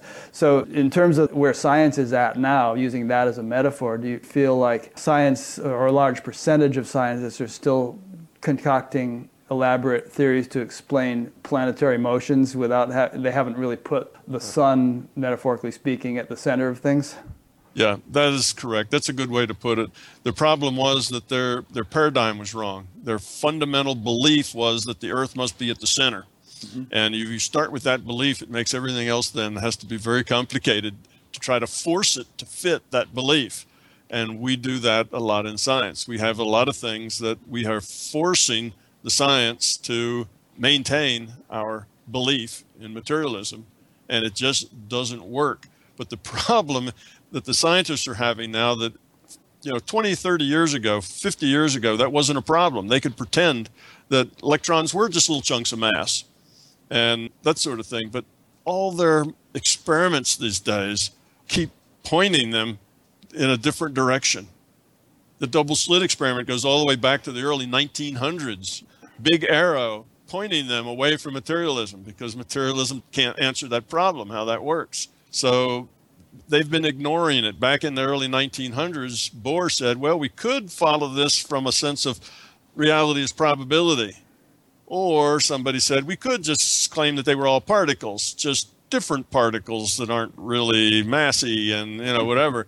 And when the vote was taken, everybody felt better with particles. they've been in denial for almost 100 years now, but the experiments keep pushing them and pushing them and pushing them. And now, today, there's literally hundreds and hundreds of scientists, physicists, who agree that reality is virtual reality. Hmm. It's just information. Now, they haven't yet taken the logical conclusions that that leads to. They've kind of not wanted to go there. There's a couple of logical conclusions that you have to ask right away. Well, if it's just information, you know, where's the information come from? How does the information get there? And then you say, well, it's calculated. Well, if it's calculated, what's the algorithm? Who's calculating it? Who's the programmer? You see, you can't have a virtual reality create itself. It has to be created elsewhere. You know, the world of Warcraft, which is the world that the little elves run around in with the rivers and lakes and trees and rocks that are in World of Warcraft, that couldn't create itself. It had to be created someplace else. And where it was created has to be outside of that reality. The server that creates World of Warcraft can't be inside the World of Warcraft world. It has to be outside. And the consciousness that uh, animates those World of Warcraft characters, World of Warcraft avatars, which is the players sitting at their desktop computers, they have to exist outside of that virtual reality. That's just the, you know, it's the way it has to work. You can't have it any other way. The virtual reality cannot compute itself. So anyway, they haven't gone to those logical consequences yet, but they are being driven very hardly toward the idea that reality is just information. It's informational. But then the logical consequence is that is that it's a simulation. Logical consequence of that is that the simulation you know, where does it come from?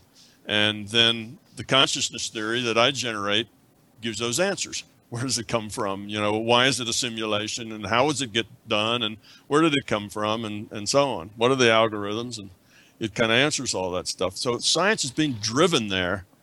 Uh, they just have been in denial for a long time. They're still denying, but it, they're being drug, kicking and screaming by their own experiments to admit that reality is virtual.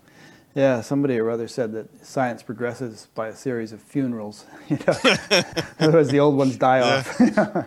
yeah, well, you know that's probably the case. You know, scientists also have this this problem with things not being materialistic. See, back in the bad old days when Galileo was uh, under house arrest for uh, coming up with ideas that didn't support the beliefs at the time, and uh, you know other people uh, would get into trouble because they didn't support the beliefs at the time.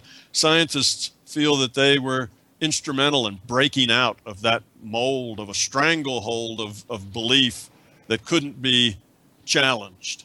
So they now feel that if they go back to this airy concept of virtual reality and in other, and other isn't in this reality frame, suddenly they feel like they're stepping back into the other. See, what's other? Well, it's something in some other reality and it's our creator it's the it's where the virtual reality comes from you see mm-hmm. now it's like stepping backwards into uh, where they came from and that scares them uh-huh. they're they have fear about losing control of rationality if they go to a place that they don't understand and if they admit that that place that they don't understand is more fundamental than this place that we have because it's the creator and we're the created uh, piece of it. So that's kind of where their back is against the wall. They don't want to go there and they don't want to say virtual reality out loud because that's where it logically takes them. Mm. And so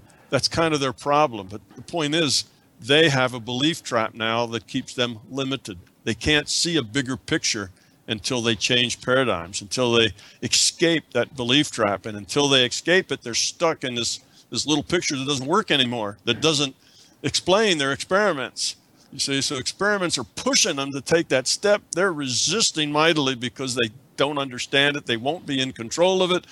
It is outside of the physical process, which they say is all there is. It's just this physical process. Reality is material.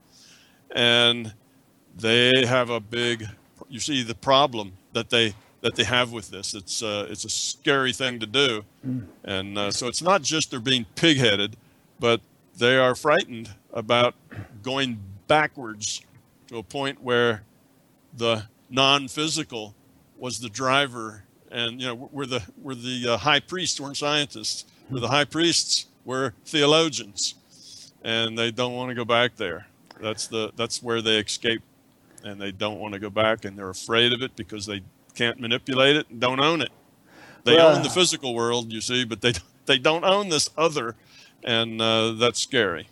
I would suggest that the reason they shouldn't be afraid, though, is that we're not talking about going back to a, a time when beliefs without any experiential foundation are being rammed down our throats. We're talking about uh, actually exploring all this stuff experientially and you know doubting everything not believing things because some book says so or some priest says so or something but actually you know nailing all this down ex- experientially. And i would just add that if people find this whole discussion of paradigms and people clinging to their paradigms and all interesting be sure to read thomas kuhn's the structure of scientific revolutions. It's like the classic mm-hmm. on this whole this whole topic. yes.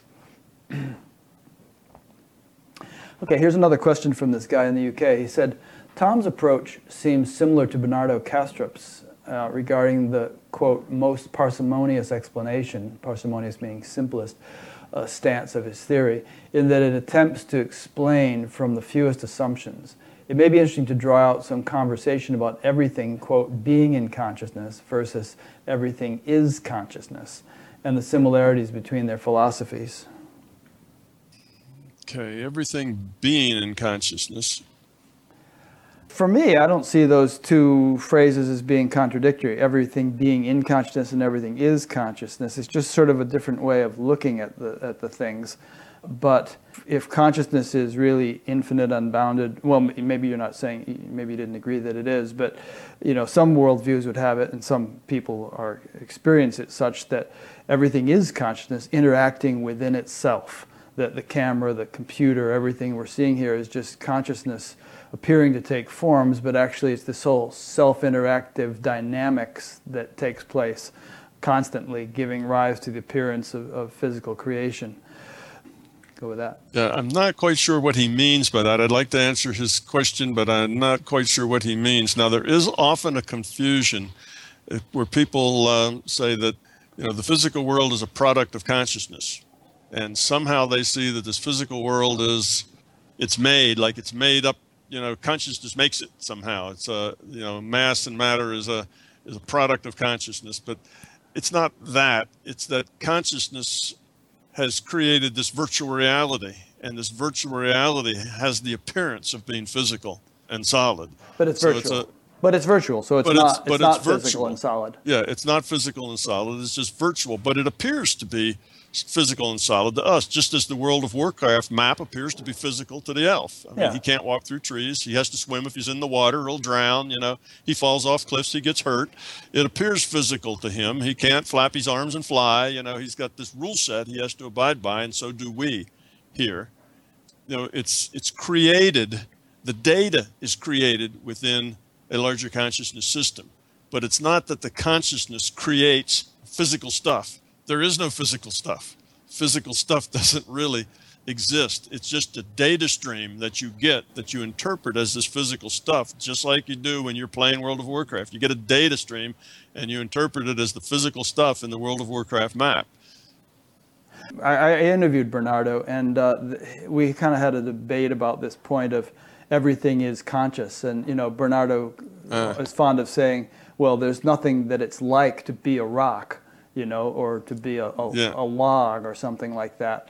And I think, you know, my suggestion was that, for what it's worth, that, um, you know, with greater complexity of form comes greater ability to kind of reflect consciousness. That you know, consciousness permeates the rock as much as it does our nervous system. It's and there is no rock, as you're saying. It's just a virtual reality yeah, right. within con- within consciousness. But yeah, I would disagree. You know where with, I'm going? Yeah, I do. I know. I would disagree with with you there on that. Mm-hmm. I would say that there is no consciousness in a rock any more than there is consciousness in a in a physical body. our physical body doesn't have consciousness in it either. You know, the idea that the Well, soul lives in in, the body Yeah, yeah. and the body, you know, it's not this, it's just a virtual body, it's just information. Consciousness is the creator, yes, but it's not that the things are conscious. The rocks aren't conscious, the body isn't conscious. Consciousness is conscious, but consciousness exists outside of this physical reality. So it's not like the things, the, the physical things here are conscious. They're not. Okay, they're just data, they're information. So where I draw the line, and it's it's my own definition of consciousness, is I say that in order to be called conscious, you have to have a finite decision space. You have to have choices. In other words, you have to have at least two choices in the free will to pick A from B or B instead of A. That's kind of the minimum set of being conscious. You need a finite decision space, something the non zero. You have decisions to make and you make choices. That's uh, what I define as conscious. And therefore, a rock would not be conscious because a rock doesn't have any free will choices to make. A rock Right. just does what a rock has to do. It it uh, moves to lower states of potential by eroding or rolling downhill or something else. You know, Yeah. it it does that. So I make that distinction. But now that's just you know that's my definition. So I say consciousness is anything that makes choices, has free will and makes choices. Now, does that does, is a bug conscious? Well, I suspect many of them are. Yes, you know, cats and dogs and horses and pigs, surely, but uh, you know, mosquitoes and things, probably. You know, you just have to you have to determine the difference between what is hardwired, what's programmed, and what's actually making choices.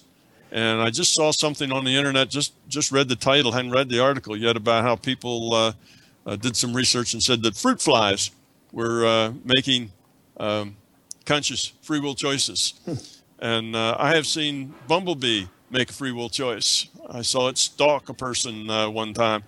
I uh, think it'll probably a lot of bugs make decisions now on a very small level. It's not consciousness like you know like human consciousness, but consciousness is is on a, a long continuum, and people aren't necessarily at the top of it, but we have the the most impact on our environment of any other critter Yeah. because of our consciousness and our opposable thumbs and, and tool making abilities and, and other things. But in any case, I would say that rocks are not conscious. Now, can a rock be associated with information? Sure. You know, people call what are they called? Psychometry, right? Where you take an article, something maybe old or somebody owned it, and you hold that article and you kind of go into that article and find, oh, yes, it was a little old lady with long black hair owned this uh, back in Roman times, et cetera, et cetera, psychometry.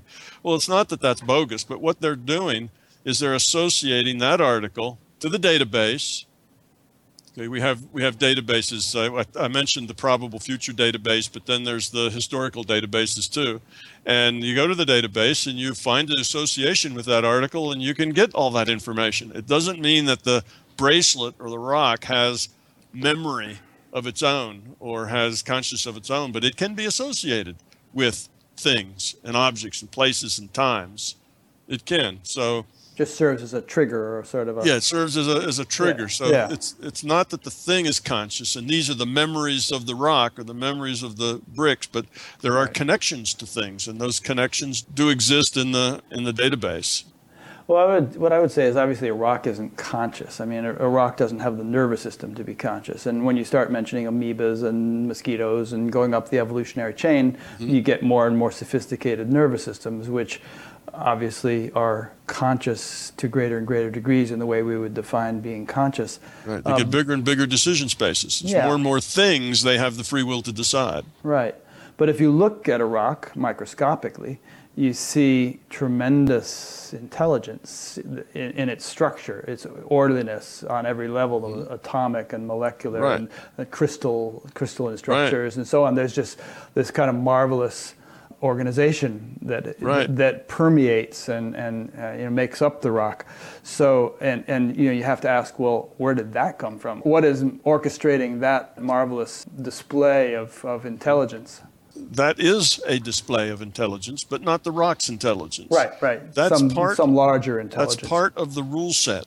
this virtual reality was not programmed like the World of Warcraft's virtual reality was just programmed. People sat down, programmers sat down and planted every tree, planted, you know, with quote marks. They've put every tree, every blade of grass, every critter, everything that's on that set had to be programmed. Our reality is not programmed. Our virtual reality evolved.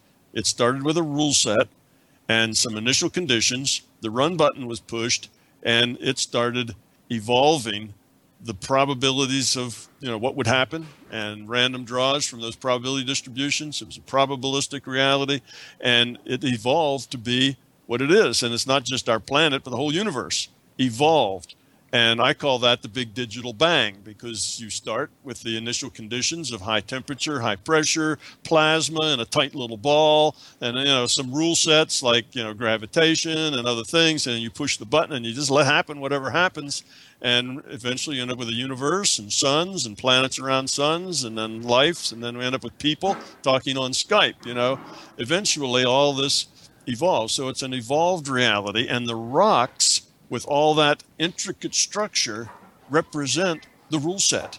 It's the way they evolved through all this evolutionary process. It's the way those minerals came together under the pressure and under the conditions that were here on this planet, say, or someplace else if they come in in a meteorite. And it's it's the it's the chemistry and the physics. They all go together molecules just don't wad up in a ball. You know, they they form orderly structures. That's what makes the rock. If it was all random, you wouldn't have a rock. You just have random molecules flying around. But because they're all ordered in a certain way, they go together. You know, it's sort of like Legos. There's only certain ways you can put them together. You know, you just don't take a whole pile of Legos and put them in a pile and make something. You got to actually make a structure out of them.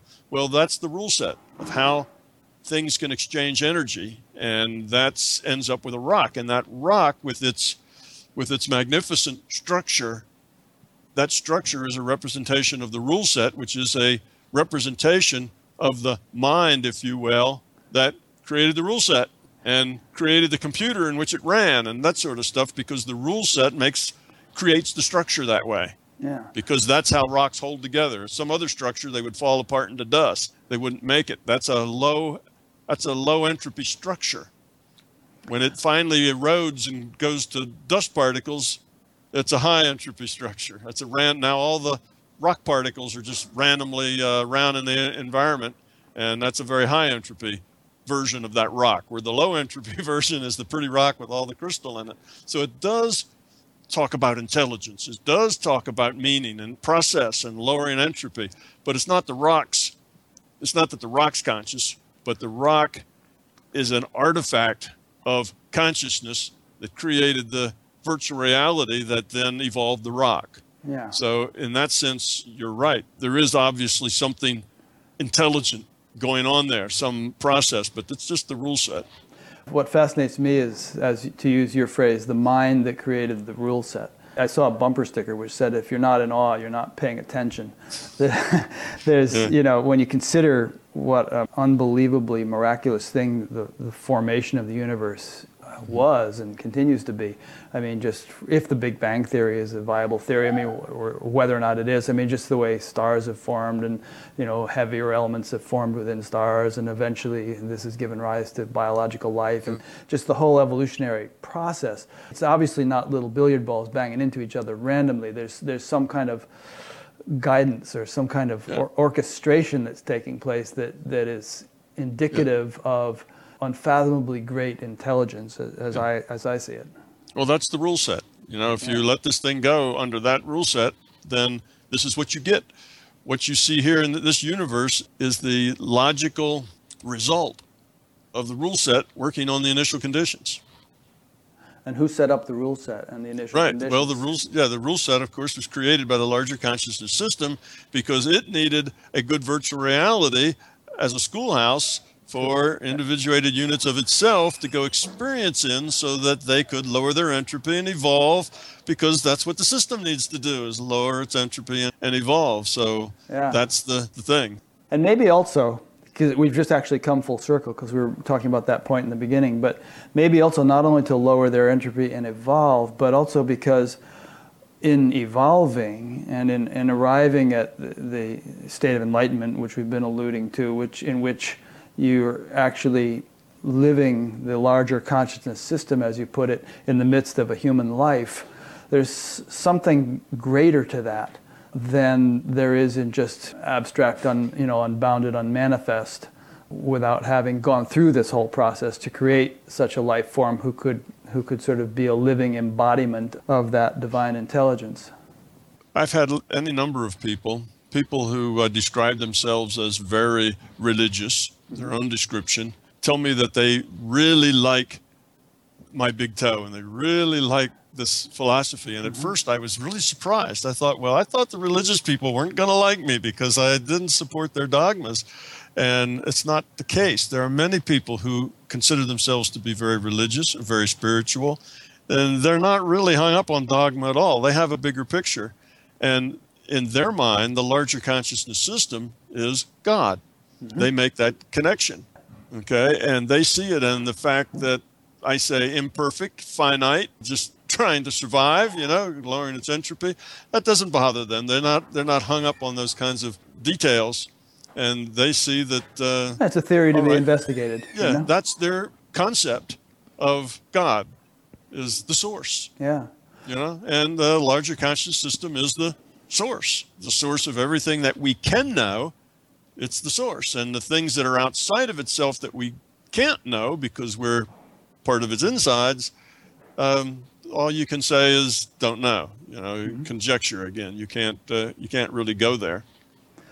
Well, you know, I think that what you're doing and what you said about those religious people is it's, it's really significant because what's happening is that there's a, a kind of a coming together of the ancient traditional mystical worldviews, not the dogmatic authoritarian religious mindset. That's not going to be there coming along very soon, but just the, the, sort of the deeper religious perspectives and the, the cutting edge of, of science, especially physics. And, uh, and that's the kind of thing you see at that conference I mentioned, the Science and Non-Duality Conference, where you have all these quote-unquote spiritual people and all these scientific people, and there's a tremendous amount of common ground and exciting collaboration, and just they're realizing that they're both just talking about the same thing in different languages.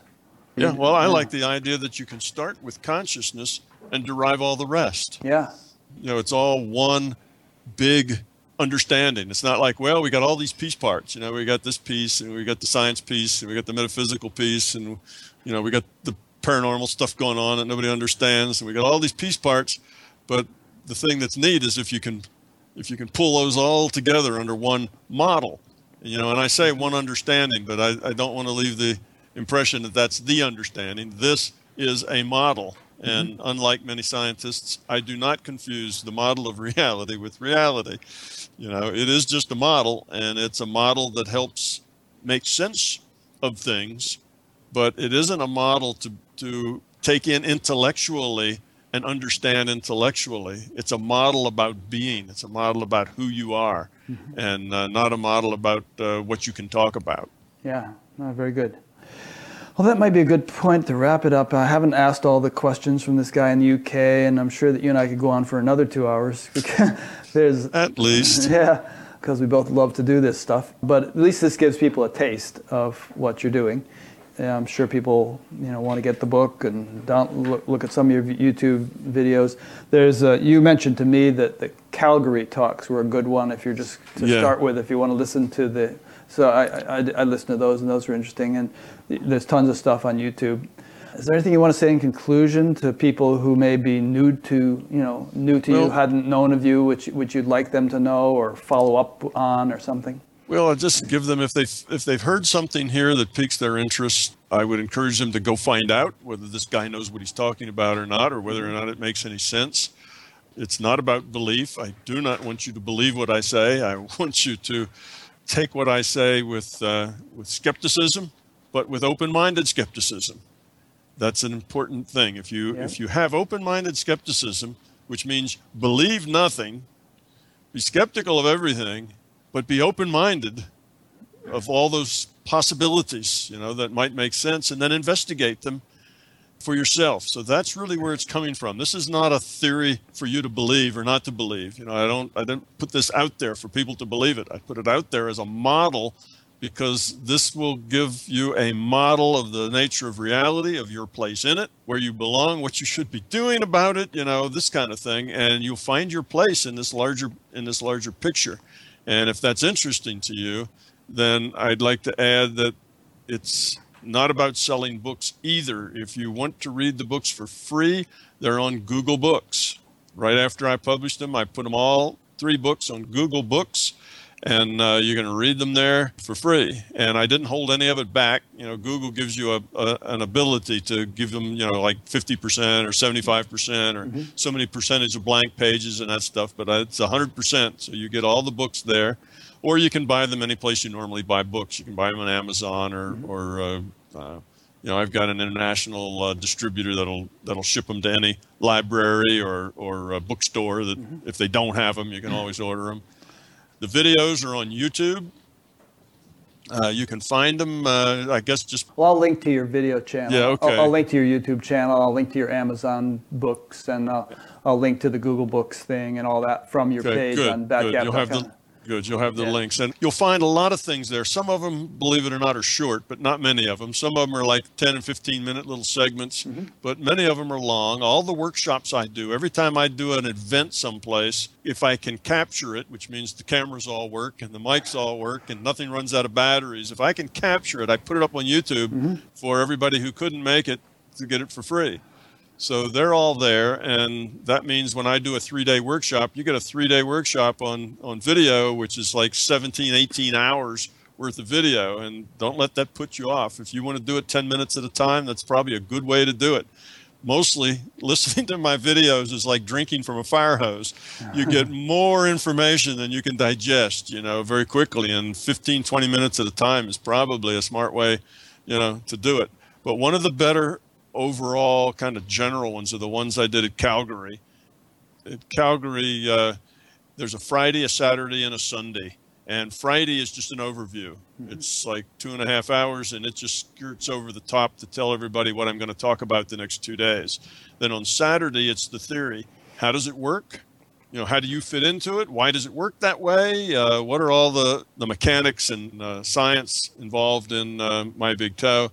And then on Sunday, we do experiential stuff. I talk about how to get into the larger consciousness system and what you'll experience there, and uh, what to do, what not to do. You know, we talk about meditation, and then we do some remote viewing and, and healing. I explain how do you heal people with your mind, and how do you remote view, and then I actually have some remote viewing targets for people to practice on, and hmm. so on. So that's the experiential part of it, where Wanda I make the Melvin, point. right?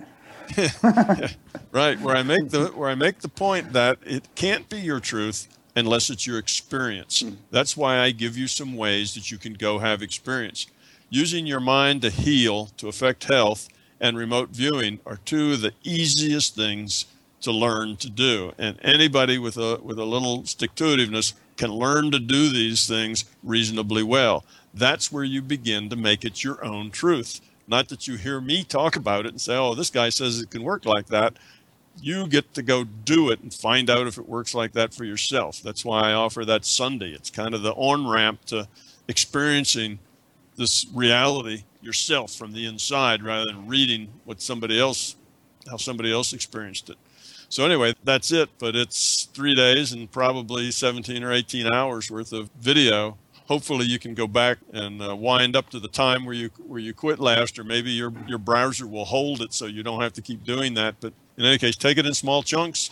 And if you like that one, there's another another 220 more for you to go. And I pick all different kinds of subjects. They're not all about the same thing, but that would keep you busy for a very long time. I think you will find it uh, at least interesting, probably challenging. Probably most people find it difficult to get their their mind wrapped around it because the concepts are very unusual and it's completely different than anything else you'll read anywhere else by anyone else. Uh, it's it's kind of unique, but that uniqueness is in how it's presented. It's in the metaphors that I use, not necessarily in the results that I come to. A lot of the results I come to, most well, I should say, all the results that I come to are very much in line with results that have been dug out of the larger consciousness system for thousands and thousands of years. But it also comes up with some new things that have never been done before. You know, a few uh, experiments and things that uh, haven't yet been done, and maybe someday they will for, for verification. So it's got some new and some old, and just another way of looking at the world. It's a model. And I urge you, don't confuse the model of reality, which is what MBT is, with reality. It's just a model of reality. It's a way of looking at it that will make sense to you, hopefully. If it doesn't make sense to you, well, then it's probably not a good model for you. You ought to go find another model that does make sense to you and realize that these models in time will change. What makes sense to you will change as you uh, grow and, and learn. So that's, uh, you know, so just go find out. That's my hope that people that hear this, that they will be interested enough to go find out and make it theirs rather than just finding out about mine. That's great. And uh, I think that a lot of people who listen to this show have that attitude that they, they want to know this for themselves, you know, as an experience. They're not, they're not just shopping around for a new belief or something. Right. And yeah, uh, that, that's useless. Yeah. Yeah. A new belief won't get you anywhere. Right. So I, I really appreciate your angle on it all. And uh, so it's been great talking to you, Tom. I've, I've really enjoyed this. And um, we'll be in touch. As, you know, I would like to see you speak at that conference, and I'll, I'll let you know how to do that if you want. And uh, I'd be delighted to speak at that conference. I'm looking to do those kinds of things. I don't purposely keep a low profile, but I'm, you know, I need to wait for invitations. You can't just barge into a conference and say, "Hey, everybody, listen to me." You know, Yeah. that doesn't work. You need to be invited, and eventually, I think I'll get there to where, you know, um, those invitations will start coming. But Yeah. uh, for now, I'm just uh, trying to help people see a bigger picture and spreading that spreading that word around, and Mm-hmm. eventually, it'll all come together. oh yeah. Well, the organizers of it are friends of mine, so I'll, I'll get in touch with them and suggest they invite you. All right, so let me make some just general wrap up points. I, I've been speaking with Tom Campbell, as you know. This is an ongoing series, this Buddha at the Gas Pump Show. So there are about 260 other one other interviews at this point that you could watch. They're all archived at batgap.com, B-A-T-G-A-P. Each interview has its own page, and there are several different ways in which all those pages are categorized. If you look under the past interviews menu, you'll see them alphabetical, categorical, chronological, and so on. Uh, there are a number of other things to check out. There, with each interview, there's a separate section in the forum, a discussion group. Um, so there'll be a section for, for Tom, and um, you can get in there and discuss what we've been talking about. There's a place to sign up to be notified by email each time a new interview is posted, so do that if you like. There is a donate button, which I rely upon people clicking if they feel motivated to do so. There is an audio podcast of this whole thing, so you don't have to sit in front of your computer. You can listen to it as an audio podcast, and you'll see a link to that with every interview. So those are some of the main points. So, so go to batgap.com, and as I mentioned, I'll have links there to Tom's website, YouTube page, books, and so on. So check it all out. Thanks again, Tom. Thank you, Rick. It's been uh, my pleasure. It's always fun talking with you. And uh, I'll see everybody next week. Okay. Okay. Bye. Bye.